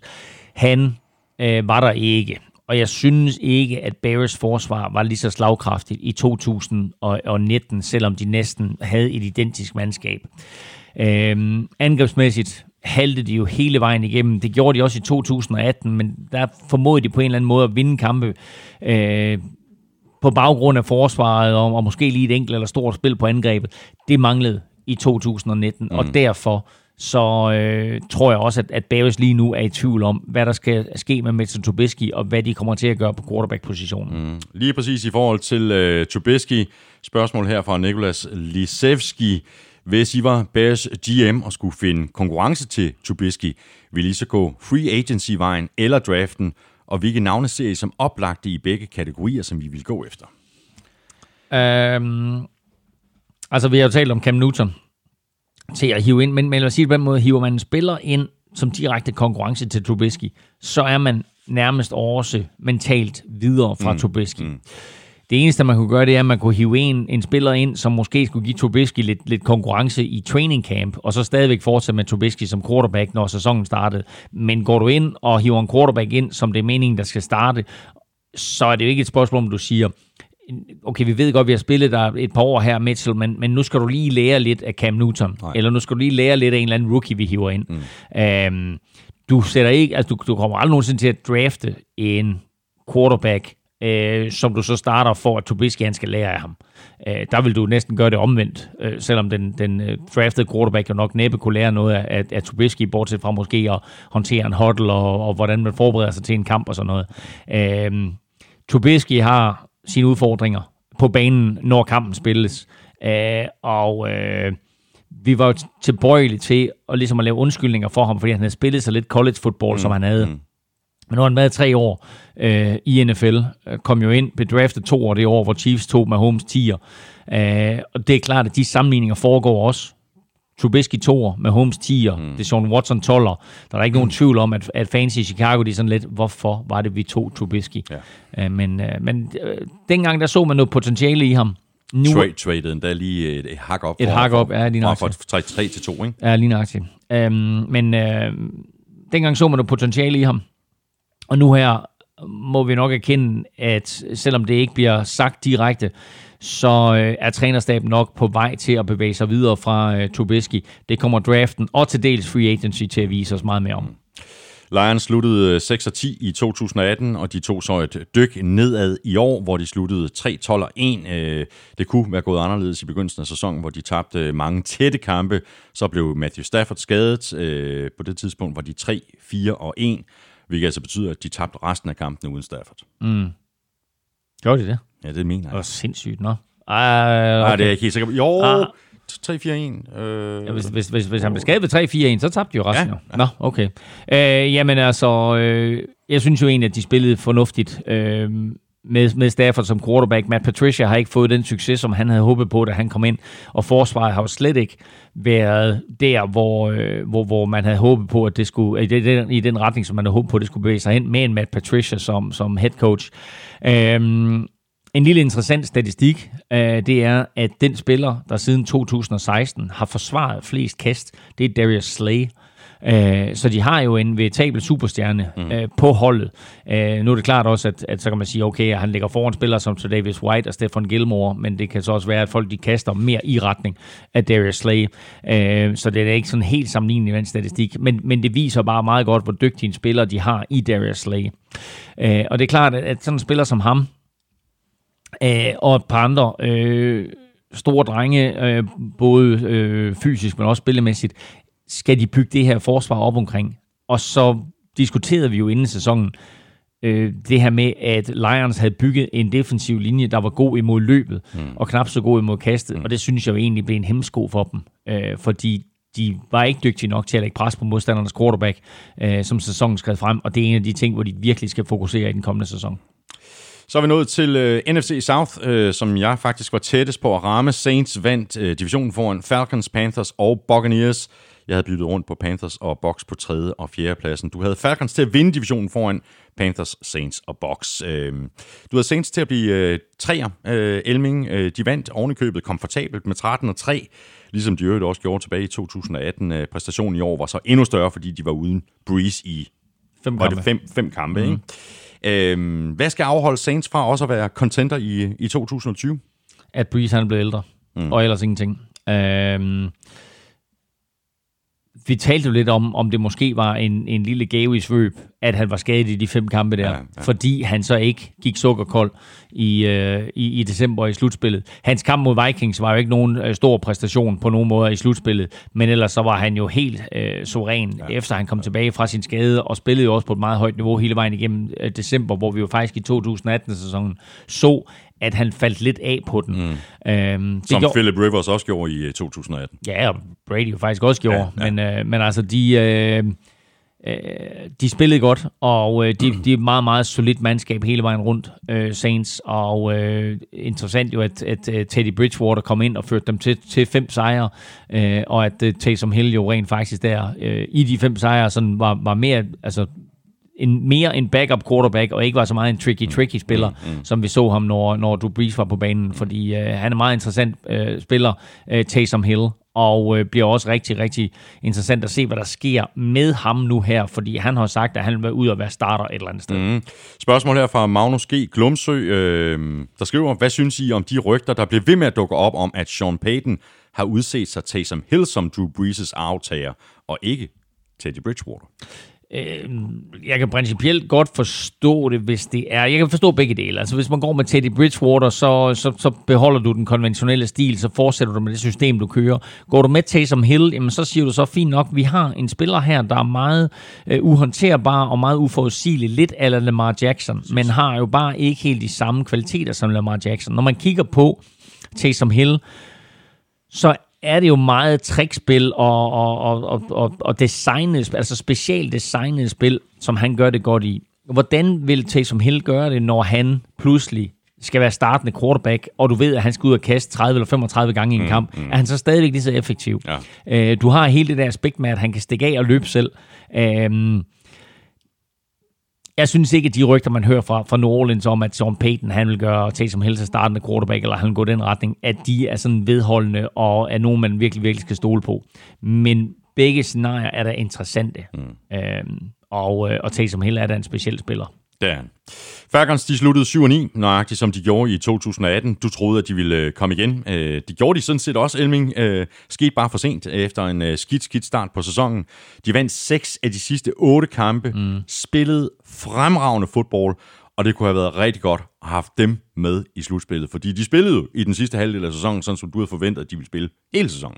Og ærgerligt, at det først kom uh, så sent, og uh, at, uh, at de først lavede de defensive justeringer, som de lavede så sent, hvor de lige pludselig gik ind, og, og uh, Dan Quinn jo sagde, fint nok, jeg, jeg frasiger mig ansvaret her, mm, mm. og så lavede han jo en, vanvittig uh, mærkelig konstellation, der hed, at han havde en defensiv koordinator til første og anden down, og så en defensiv koordinator til tredje down.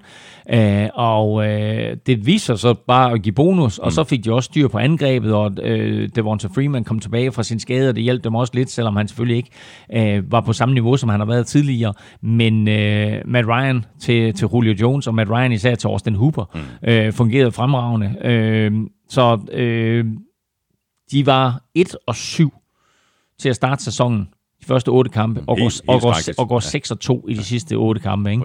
Æh, og, og viste jo egentlig potentiale både offensivt og mm, defensivt, mm. og besejrede også Saints og havde et par andre store skalpe undervejs. Æh, så man skal jo på ingen måde afskrive dem til den kommende sæson. De Nej. kom i gang alt, alt for sent, ja. ellers så kunne det være blevet rigtig sjovt, og jeg tror da også, at der er mange mandskaber, som er glade for, at de ikke var med i, i slutspillet. Box, de sluttede 7-9. To kampe bedre end i 2018, øh, men sikke en rollercoaster det var med, øh, med James Winston igen igen. Jamen, uh, apropos uh, den her ESPN-serie, jeg nævnte tidligere, der hed 30 for 30, så var James Winston jo sin helt egen 30 for 30 ja, i, i den her sæson. 30, 30 touchdown-kast og 30 interceptions som den første quarterback nogensinde. Uh, og vel sagtens... Uh, nu skal man aldrig sige aldrig, men, men han bliver vel næppe Øh, eller han, han bliver vel sagtens den sidste, der kommer til at, at, at gøre det også, fordi det er, det er ikke meningen, at man skal kaste 30 ja, det er det altså ikke. Og, på et år. Så, nej, og man siger jo om uh, Bruce Arians, at han er the quarterback whisperer. Ja. Han skal til at råbe højt, ikke? Ja. I stedet for det der viskeri der. ja, han skal til at viske meget højt. Ja, det er det. Øh, nej, og, og det er jo også en af de ting, vi skal holde øje med, det er, hvad kommer der til at ske med, med, med Buccaneers og James Winston? Holder de fast i ham, eller, eller er de på vej videre? Altså rygterne siger jo, at, at de er på vej videre. Ja. Øh, men altså på den anden side, Øh, James Winston passer også perfekt ind i Bruce Arians angreb, fordi han har den her arm, øh, og, øh, og Bruce Arians godt kan lide at, at kaste bolden dybt. Øh, de har nogle virkelig, virkelig dygtige receiver i, i Mike Evans og Chris Godwin, ja, øh, med, med, med flere jo, ja. OJ, Howard og så videre. De har et, et, et, et godt forsvar med nogle store profiler på, øh, nogle rigtig store profiler, også, også rent fysisk, mm. blandt andet i Vita Vea, der vil sagtens veje 160 kilo eller et eller andet, ikke? og øh, Shaq Barrett, som jo også står t- til at skal ud og få en ny kontrakt her, og havde 19,5 øh, sack i sæsonen øh, og endte med at blive NFL's sack-konge i år. Øh, så øh, det her, det er, det, det er et mandskab, som har, synes jeg, masser af potentiale, og så skal finde ud af, hvad de gør på quarterback-positionen. Mm, mm. Går de endnu en gang med, med James Winston? Kan de, hvis de går med ham, øh, få pillet nogle af de der interceptions af? Og, eller går de i en helt anden retning og finder en ny quarterback? Skal vi komme med et bud? Jeg tror, de går en anden vej. Nej, jeg tror, de beholder ham. Er det rigtigt? Ja. Tror du, de forlænger med ham? Jeg tror, jeg tror Bruce Han får en ordentlig kontrakt nu. Jeg ved det ikke, det, og, det, og det er selvfølgelig også en udfordring. Det er, at, ja, det er det. Ja, at, at han, at han øh, gerne vil have en stor kontrakt. Ja. Men jeg tror egentlig godt, at Bruce Arians kan lide det, han ser i James Winston. Øh, James Winstons potentiale. Og så er det spørgsmål om, hvor meget han kan viske mm. eller råbe til ham. Ja. Panthers, de sluttede også 7 og 9 i, øh, ja, de gjorde det så i 2018, øh, og så 5 og 11 i, i år, øh, og det er selvfølgelig ikke tilfredsstillende. De var så uden øh, Cam Newton, og der er grænser for, hvor meget øh, Christian McCaffrey han kan og kunne bære det her hold, men han var en enmandsherre. Han, ja, ja, altså øh, nu blev, var det Michael Thomas, som blev årets øh, offensive, offensive player of the year. Øh, selvfølgelig fordi han satte rekord for flest catches og sådan noget, men altså når du som Christian McCaffrey bliver den tredje spiller i historien, der har 1000 rushing yards og 1000 receiving yards, så synes jeg altså, du fortjener at blive offensive ja. player of the year. Det blev han ikke. Øhm, og øh, jeg må bare sige, at, øh, at, at han, er, han er jo super sjov at se på, og er klart, at, at uanset hvem der er quarterback, og uanset hvordan det her hold det bliver konstrueret, så er han omdrejningspunktet ja. på den offensive side af bolden. Mm. Nu mister de Luke Kigley. Det er et kæmpe slag for dem forsvarsmæssigt. Han skal erstattes, og det, det, det, er, ikke bare, det er ikke bare lige noget, man gør. Øh, Nej, så, øh, det er nogle kæmpe sko, der skal fyldes ud. Det er det, både på banen og i omklædningsrummet. Ja. Så øh, det her, det er et mandskab, hvor vi har øh, spørgsmål quarterback. Kommer Cam Newton tilbage? Hvad gør de, hvad gør de ellers? Mm. Øh, og, øh, og så selvfølgelig forsvarsmæssigt. Hvordan, kom, hvordan, hvordan kommer de videre fra øh, Luke Kuechly? Det var 2019-sæsonen øh, i bagspejlet. Som lovet, der ser vi nu en øh, lille bitte smule øh, frem mod 2020-sæsonen. Og det vil altså i den her forbindelse sige free agency, combine og draft. Øh, jeg ved godt, det er et lidt øh, urimeligt spørgsmål, men helt overordnet, hvad skal vi holde øje med fra nu af, og så frem mod de her tre begivenheder? Jamen, altså, det, det, der selvfølgelig er lige nu, det er jo en masse historier på rygtebasis, og en masse historier, der kommer ud omkring øh, spillere, som leder efter nye klubber, og klubber, der leder efter nye spillere. Og så har vi jo en masse af de her college-spillere, som har deres, øh, det man kalder øh, Pro Day. Nogle mm. af dem har den inden Combine, og nogle af dem har den efter Combine. Øh, men der får vi sådan en... Øh, et godt øh, syn på nogle af de her college-spillere, og der er nogen, der bliver hypet mere end andre. Ja. Så det er klart, at alt det her, som, som sker nu her i offseason, det prøver NFL jo på at hype mere og mere. Øhm, så har vi XFL selvfølgelig, som er lidt interessant at følge med i, hvilke spillere gør det godt, øh, hvilke spillere øh, kunne være potentielle øh, free agents øh, til at komme ind.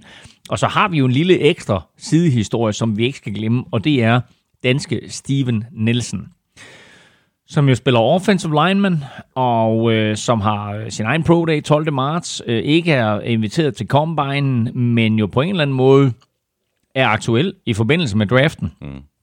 Øh, og øh, bliver han ikke draftet, så er jeg ret sikker på, at han nok skal blive hivet ind et eller andet sted som øh, undrafted free agent. Så øh, vi, har, øh, vi har skrevet et par små ting omkring Steven, og jeg var i kontakt med ham så sent som i går, øh, hvor han øh, sagde, at han var stadigvæk i USA og, mm-hmm. og glædede sig og gjorde klar til sin, øh, til sin pro day og så videre. Så øh, interessant også lige at holde øje med Steven Nielsen. Det er klart, at vi inde på gul klud kommer til at, at følge ham tæt og kommer til også at, at, at fortælle lidt omkring, hvem han er, mm, og mm. hvad hans chancer er, og så videre.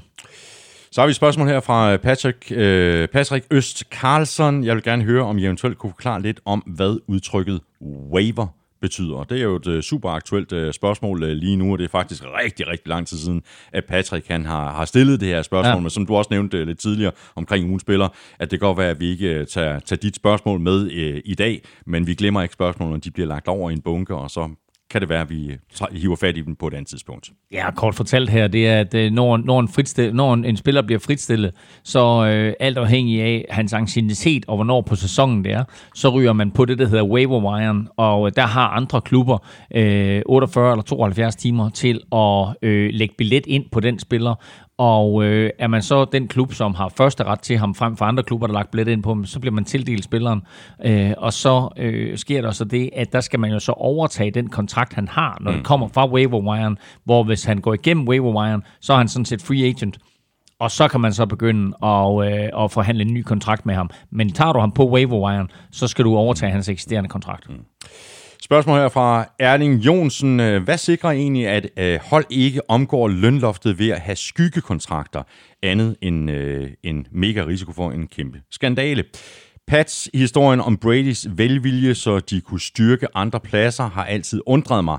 Og det må meget gerne øh, tages som en generel snak. Det var bare Patriots, der har trigget min tankegang? Og det er jo et rigtig fint spørgsmål, fordi lige nu, som vi også har talt om øh, tidligere her i udsendelsen, flere, i flere omgange, Elming, lige nu der sidder alle klubberne og ser på, hvor mange penge de har til rådighed på vej ind i, øh, i free agency, og så under Erling sig altså over det her med, at du har en, en quarterback, der, quarterback, der siger, at jeg skal slet ikke have så meget løn. Så hvad sikrer egentlig, at han ikke får penge under bordet eller et eller andet andet? Jamen altså, der er jo mange, der har spekuleret i, at han har fået penge under bordet, eller han måske har fået aktieoptioner øh, i Patriots, eller måske er blevet lovet et eller andet i det øjeblik, at han trækker sig tilbage, at han så kan komme ind i, i Patriots ejerkreds, eller hvad det måtte være. Mm, øh, der er i hvert fald blevet spekuleret i, i alle mulige former for scenarier.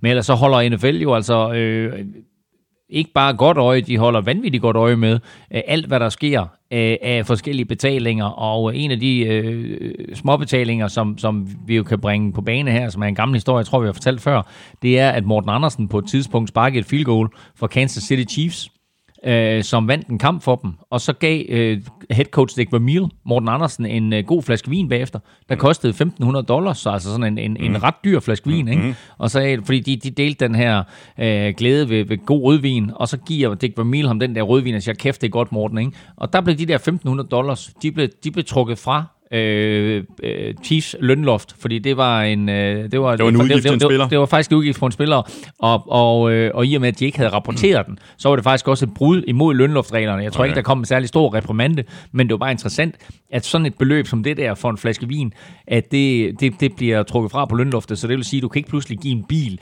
eller stille en lejlighed til rådighed, eller gøre noget. Nej. Alle de der udgifter, de kommer til at tælle imod lønloftet. Vi har den her historie med Brady, så havde vi også øh, historien med Elway i de sidste år af hans karriere, hvor han sagde, jamen ved du hvad, det er ikke øh, så vigtigt for mig, det der med, med, med lønnen. Øh, bare øh, sørg for at, at, at få de der spillere, vi mangler, så vi kan vinde den der øh, Super Bowl, og det, det lykkedes jo så. Men der er altså et spørgsmål her fra André Amdal Bundegård. Øh, han skriver sådan her, I har flere gange talt om, at øh, Mogens og de andre superstar quarterbacks skal have kæmpe kontrakter. Burde de ikke hellere nøjes med mindre kontrakter, og så hellere sige til klubben, at øh, de kan bruge resten af pengene på at styrke andre pladser på holdet? Og her tænker jeg jo specielt lidt på ældre quarterbacks, som ikke har så mange skud tilbage i bøssen for at få en ring. Jo, men på den anden side, du ved, øh, du står der selv nærmest, ikke? Så de, øh, de tænker, Nå, du ved, hvis jeg skal forsøge min tilværelse, jeg har måske øh, to-tre år tilbage at spille i, og hvis, hvis, jeg, hvis jeg kan score 30 millioner dollars om året, så gør jeg det. Mm. Øh, der er, det er meget, meget sjældent, at man ser øh, spillere, som ikke tager den løn, de nu har og Også fordi det, deres agent selvfølgelig øh, prøver på at, at, at køre de her kontrakter op i et fuldstændig urimeligt niveau. Øh, agenter i USA er underlagt meget restriktive, restriktive regler, øh, så alle agenter øh, får maksimalt 3% af en NFL-kontrakt. Øh, og det vil sige, at i det øjeblik, at det sådan, du får 10 millioner, jamen altså, nu kan jeg ikke regne ud i hovedet, det ved du godt, men altså, så, så får han 300.000 dollars, ikke? Og, og, og, får du så pludselig 20 eller 30 millioner dollars, ikke? Jamen altså, så, så får du x antal øh, dollars oveni. Øh, så derfor så er agenterne også interesseret i at, at drive prisen op. Et af hensyn til, til, til det her, men også to for, at det sådan, de så kan sige, jamen det var mig, der gav mm. med Holmes 40 millioner dollars. Det var mig, der sørger for, at den der kontrakt bliver så så stor. Øh, og øh, så det vil sige, du har agenterne, du har spillerne, og så har du selvfølgelig et, et, spilleren, som så siger, okay, fair nok, øh, Mahomes for eksempel, kan jo godt se, at en af grundene til, at han går ind og vinder en Super Bowl-ring, det er jo fordi, hans kontrakt ikke er særlig stor, mm. og at han har været i stand til at være, være omgivet af andre spillere, som har tjent mange penge. Nu er Mahomes selv ind og tjene mange penge, og som jeg også har beskrevet på Gul Klud, og vi har talt om her i NFL-showet, så bliver han jo med stor sandsynlighed den første NFL-spiller, der får en kontrakt til en værdi af over en milliard. Øh, og det bliver nok med en årsløn på omkring 40 millioner dollars. Hvis han var lidt klogere, øh, så sagde han selvfølgelig, fint nok, øh, så nøjes jeg med 20 millioner dollars. Men hvad nu, hvis han bliver skadet? Mm.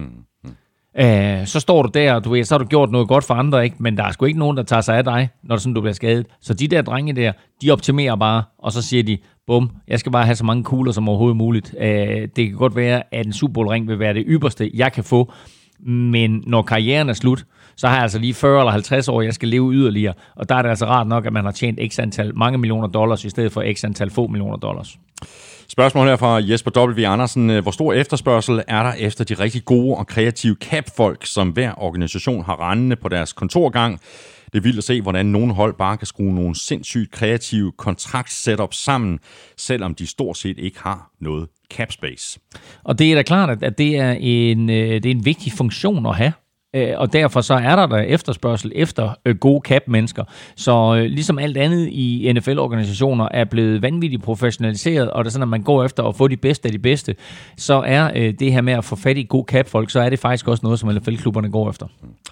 Nikolaj Dahl Andersen øh, skriver sådan her, jeg undrer mig over, om der er smuthuller i draft-systemet. Er der nogen måde, hvorpå college-spillere kan komme ind i NFL uden om draften, lidt ligesom undrafted free agents kan, så de øh, selv kan vælge, hvilke hold de gerne vil spille for? Øhm, ja, både og jo. Øh, og øh, man kan sige på den måde, at hvis du, hvis du vælger ikke at gå ind i draften, øh, og, og er væk fra fodbold, så kan du jo faktisk godt komme tilbage og så sige, nu vil jeg gerne spille fodbold, mm. og så er du sådan set free agent. Ja. Øh, den anden ting, som sker nu her, det er med hensyn til det her med XFL. Fordi øh, en af de ting, som, som der ikke rigtig er blevet talt om i forbindelse med XFL, det er, at XFL jo har stillet mulighed for, at for eksempel high school spillere kan gå direkte fra at gå i high school til at spille i XFL. Mm.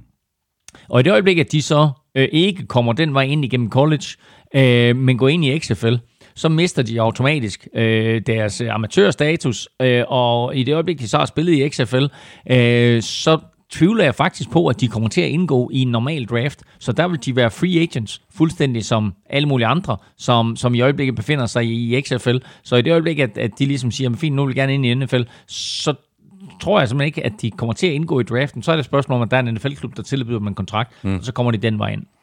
Spændende. Øh, spændende for de øh, spillere, som måske er trætte af at gå i skole, og så siger, at jeg gider ikke det der college der, så jeg, jeg smutter i XFL. Altså og sådan. Jeg er pisse god til at spille fodbold, jeg er ikke så god til at læse bøger, så og hvis man så gør det godt der, jamen, så kan det være, at der er en NFL-klub, der får øje på en senere. Og det er rigtig, rigtig interessant, fordi et er selvfølgelig det der med, at det er svært at gå direkte fra high school og så begynde at spille professional football. Men har du spillet et eller to års college football mm. og tænker, jamen øh, jeg er da sådan set lidt træt af, at jeg ikke tjener nogen penge, mm. øh, så kan du gå ud, og så kan du få en kontrakt øh, i XFL. Mm. Øh, NFL har jo det her med, at du skal være tre år væk fra high school, før du kan komme ind i NFL. Øh, og det vil så sige, at de tre år kunne så for eksempel foregå i XFL, og så kan du tjene x antal dollars der, øh, hvor det sådan, at i stedet for, at du ved, fint nok, at du går på et college, og, og du får selvfølgelig en, en uddannelse, men hvis du er lidt ligeglad med den uddannelse, og det egentlig kun er en pestilens, eller det er en undskyldning for at få lov til at spille fodbold, så er det jo smartere for dig, at det sådan, at du spiller i XFL. Lønningerne er ikke særlig store i XFL, det er omkring 50.000 dollars for en sæson i øjeblikket. Øh, der er du gang det med 6,5, og så siger man, okay, men det er så 325.000 dollars, eller 350.000, noget i den retning. Øh, og øh, det er, selvfølgelig, det er selvfølgelig en fin løn. Øhm, og det er da væsentligt mere, at du har mellem hænderne, end når du er øh, amatør college-spiller. Mm. Eller øh, går på high school og har Præcis, et øh, eftermiddagsjob i, i 7-Eleven. Øhm, så man kan godt forstå, at der, der er nogen, der måske kunne føle sig fristet til at, at, at gå den vej. Spørgsmål her fra Jakob Weber Højgaard. Øh, hvor mange år frem kan man trade sig til et draft pick? For eksempel kan man trade sig til et draft pick 10 år ud i, øh, i fremtiden. Det er der vel øh, i virkeligheden ikke noget øh, til hinder for, Elming, men det er lidt svært at se ideen, ikke? Jo, altså du vil jo gerne, du vil gerne kapitalisere her og nu, så det vil sige, at de små handler, der er det jo øh, enten faktisk i år, øh, at du får et draft pick, øh, eller til næste år. Mm. Og de store handler, der er det så måske til næste år og næste år igen, altså to år i fremtid. Og går vi lidt længere tilbage i historien, så var der den her berømte Herschel Walker trade, hvor Dallas Cowboys jo havde en superstjerne på holdet, trader ham til Minnesota Vikings, og Minnesota Vikings ender med at give kassen for Herschel Walker. De gav faktisk tre års første runde draft pick Vikings for øh, Herschel Walker. Øh, Vikings vandt aldrig noget. Øh, Dallas Cowboys vandt tre Super Bowls med øh, Troy Aikman, Emmett Smith, Michael Irvin og med flere.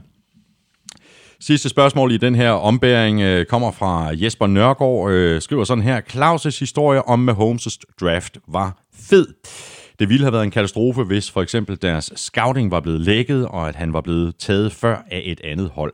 Er der nogle historier om sådan nogle draft steals, altså et eller andet, hvor der er et hold, der øh, lugter lunden og siger, åh, de er rigtig, rigtig lune på, på den spiller, derover så vi går ind og overhaler dem indenom.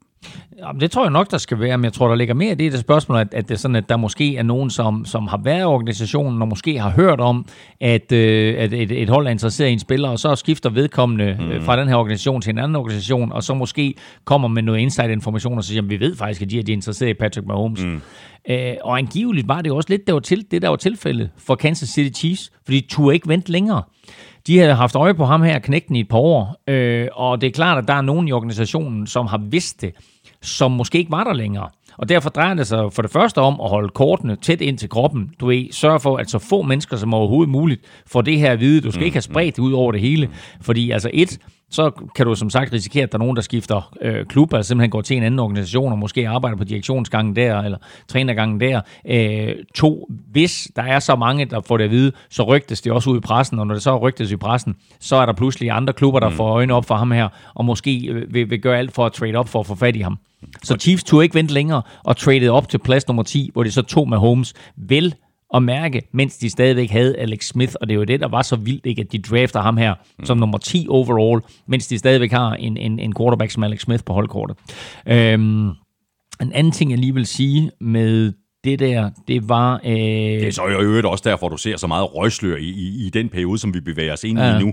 Altså, hvad er det for nogle spillere, som de enkelte klubber er på udkig efter? Hvem er det, der taler hvilken spiller op og, og så videre? Du talte om, øh, om Brady's, altså rygterne, der går på, om mm. han skulle øh, spille for, for Las Vegas øh, Raiders, øh, og hvad vil han så få i løn og så videre, ikke? Det er røgslør fra nu af, og så øh, ind draften. Ja, ja, præcis. Og den historie, jeg bare vil sige her, det var jo sidste år, eller i den, ja, sidste år i draften, der var der jo noget med, at, øh, at, at, at Giants, de går ind og drafter Daniel Jones, der er der jo, har der pludselig været rygter frem om, at Redskins gerne vil have Daniel Jones. Øh, og hvordan de helt nøjagtigt hænger sammen, det fandt vi aldrig rigtig ud af. Men det er bare interessant at se, at det er sådan, at Giants de sagde, fint nok, ham der, ham napper vi, og så må Redskins så tage, hvad der er tilbage.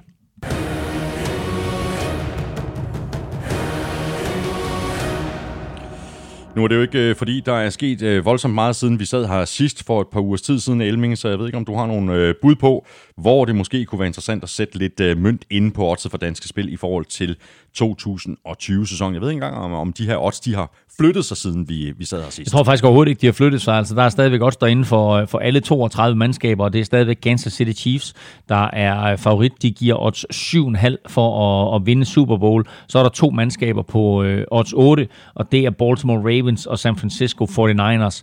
Øh, det er de tre mandskaber, der er, som er under øh, odds 10 i øjeblikket. Mm. Og øh, skulle vi vælge en der, og så sige Money in the Bank, øh, hvis vi sådan skal holde fast i, i vores normale øh, terminologi, så er det jo nok øh, Kansas City Chiefs, for vi vil sige, at, at på den måde, som det ser ud lige nu, så er der en forholdsvis god sandsynlighed for, Ja. at, øh, at de vil øh, fuldføre øh, den her back-to-back øh, og vinde mesterskabet igen. Øh, de er godt konstrueret, og de har en fantastisk quarterback og en fantastisk... Som stadigvæk er på sin rookie-kontrakt. Præcis. Ja, det er så ikke sikkert, han er det til næste år, men øh, nu må vi se. Øhm, altså, han er så, jo, altså, han kommer selvfølgelig med en forlængelse, så mm. de kommer ikke til at betale ham vanvittigt meget, men han, han får en eller anden stor forlængelse og formodentlig nogle penge i hånden og så videre.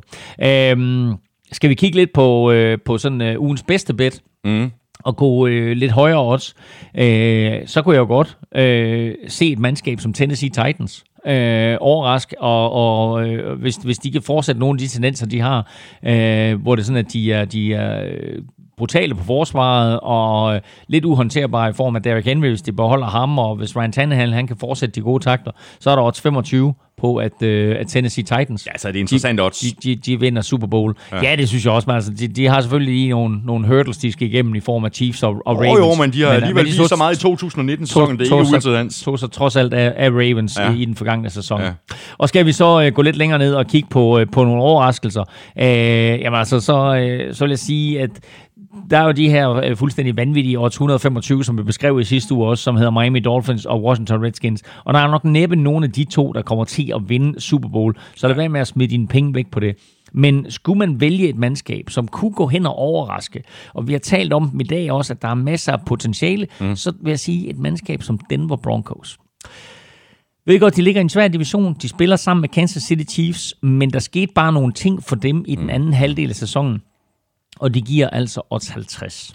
er altså også et, øh, et rigtigt, øh, og i citationstegn, ja. fornuftigt odds. Ja, ja, du er altså en 50'er på dem, Ja, ja, du præcis. er, øh, Ja. eller, eller drikke en fadøl, ikke? Altså, du Ja, ved, det, så er det en 50'er på Broncos. Præcis. Ja. Det var det. Her er nogle gode bud, du fik. øh, Så er det bare ind og øh, tjekke op på de her odds og alle de andre odds, øh, der ligger klar, og du finder dem på odds.dk eller i øh, Odds-appen.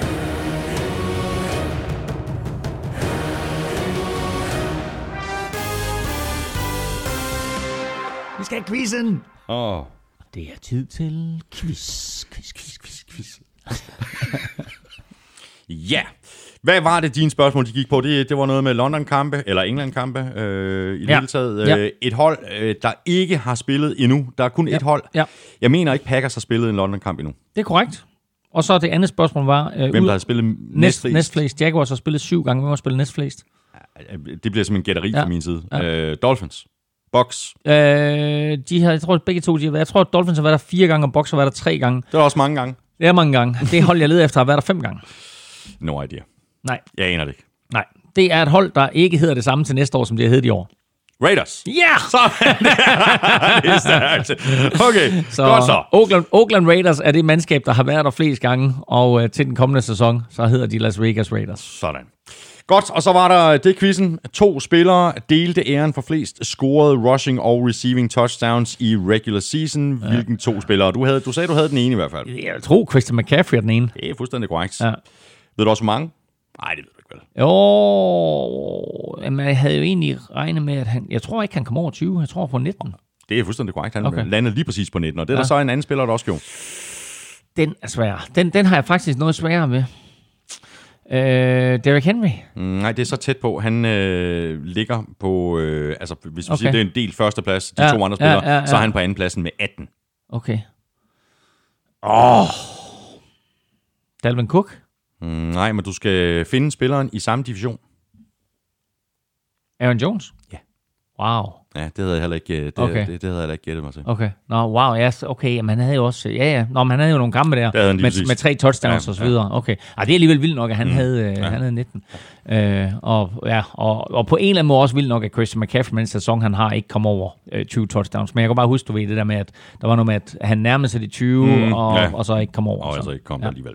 Tak for nu, Elming. Øh, fornøjelse som altid. Vi gør det igen øh, lige om lidt, når vi har fået en øh, bid brød. Så laver vi en lille Q&A, hvor vi samler op på nogle af de spørgsmål, som vi har skubbet til side i løbet af 2019-sæsonen. Og så er der faktisk også herinde for det seneste døgns tid landet nogle helt spritnye spørgsmål, som vi så også tager med.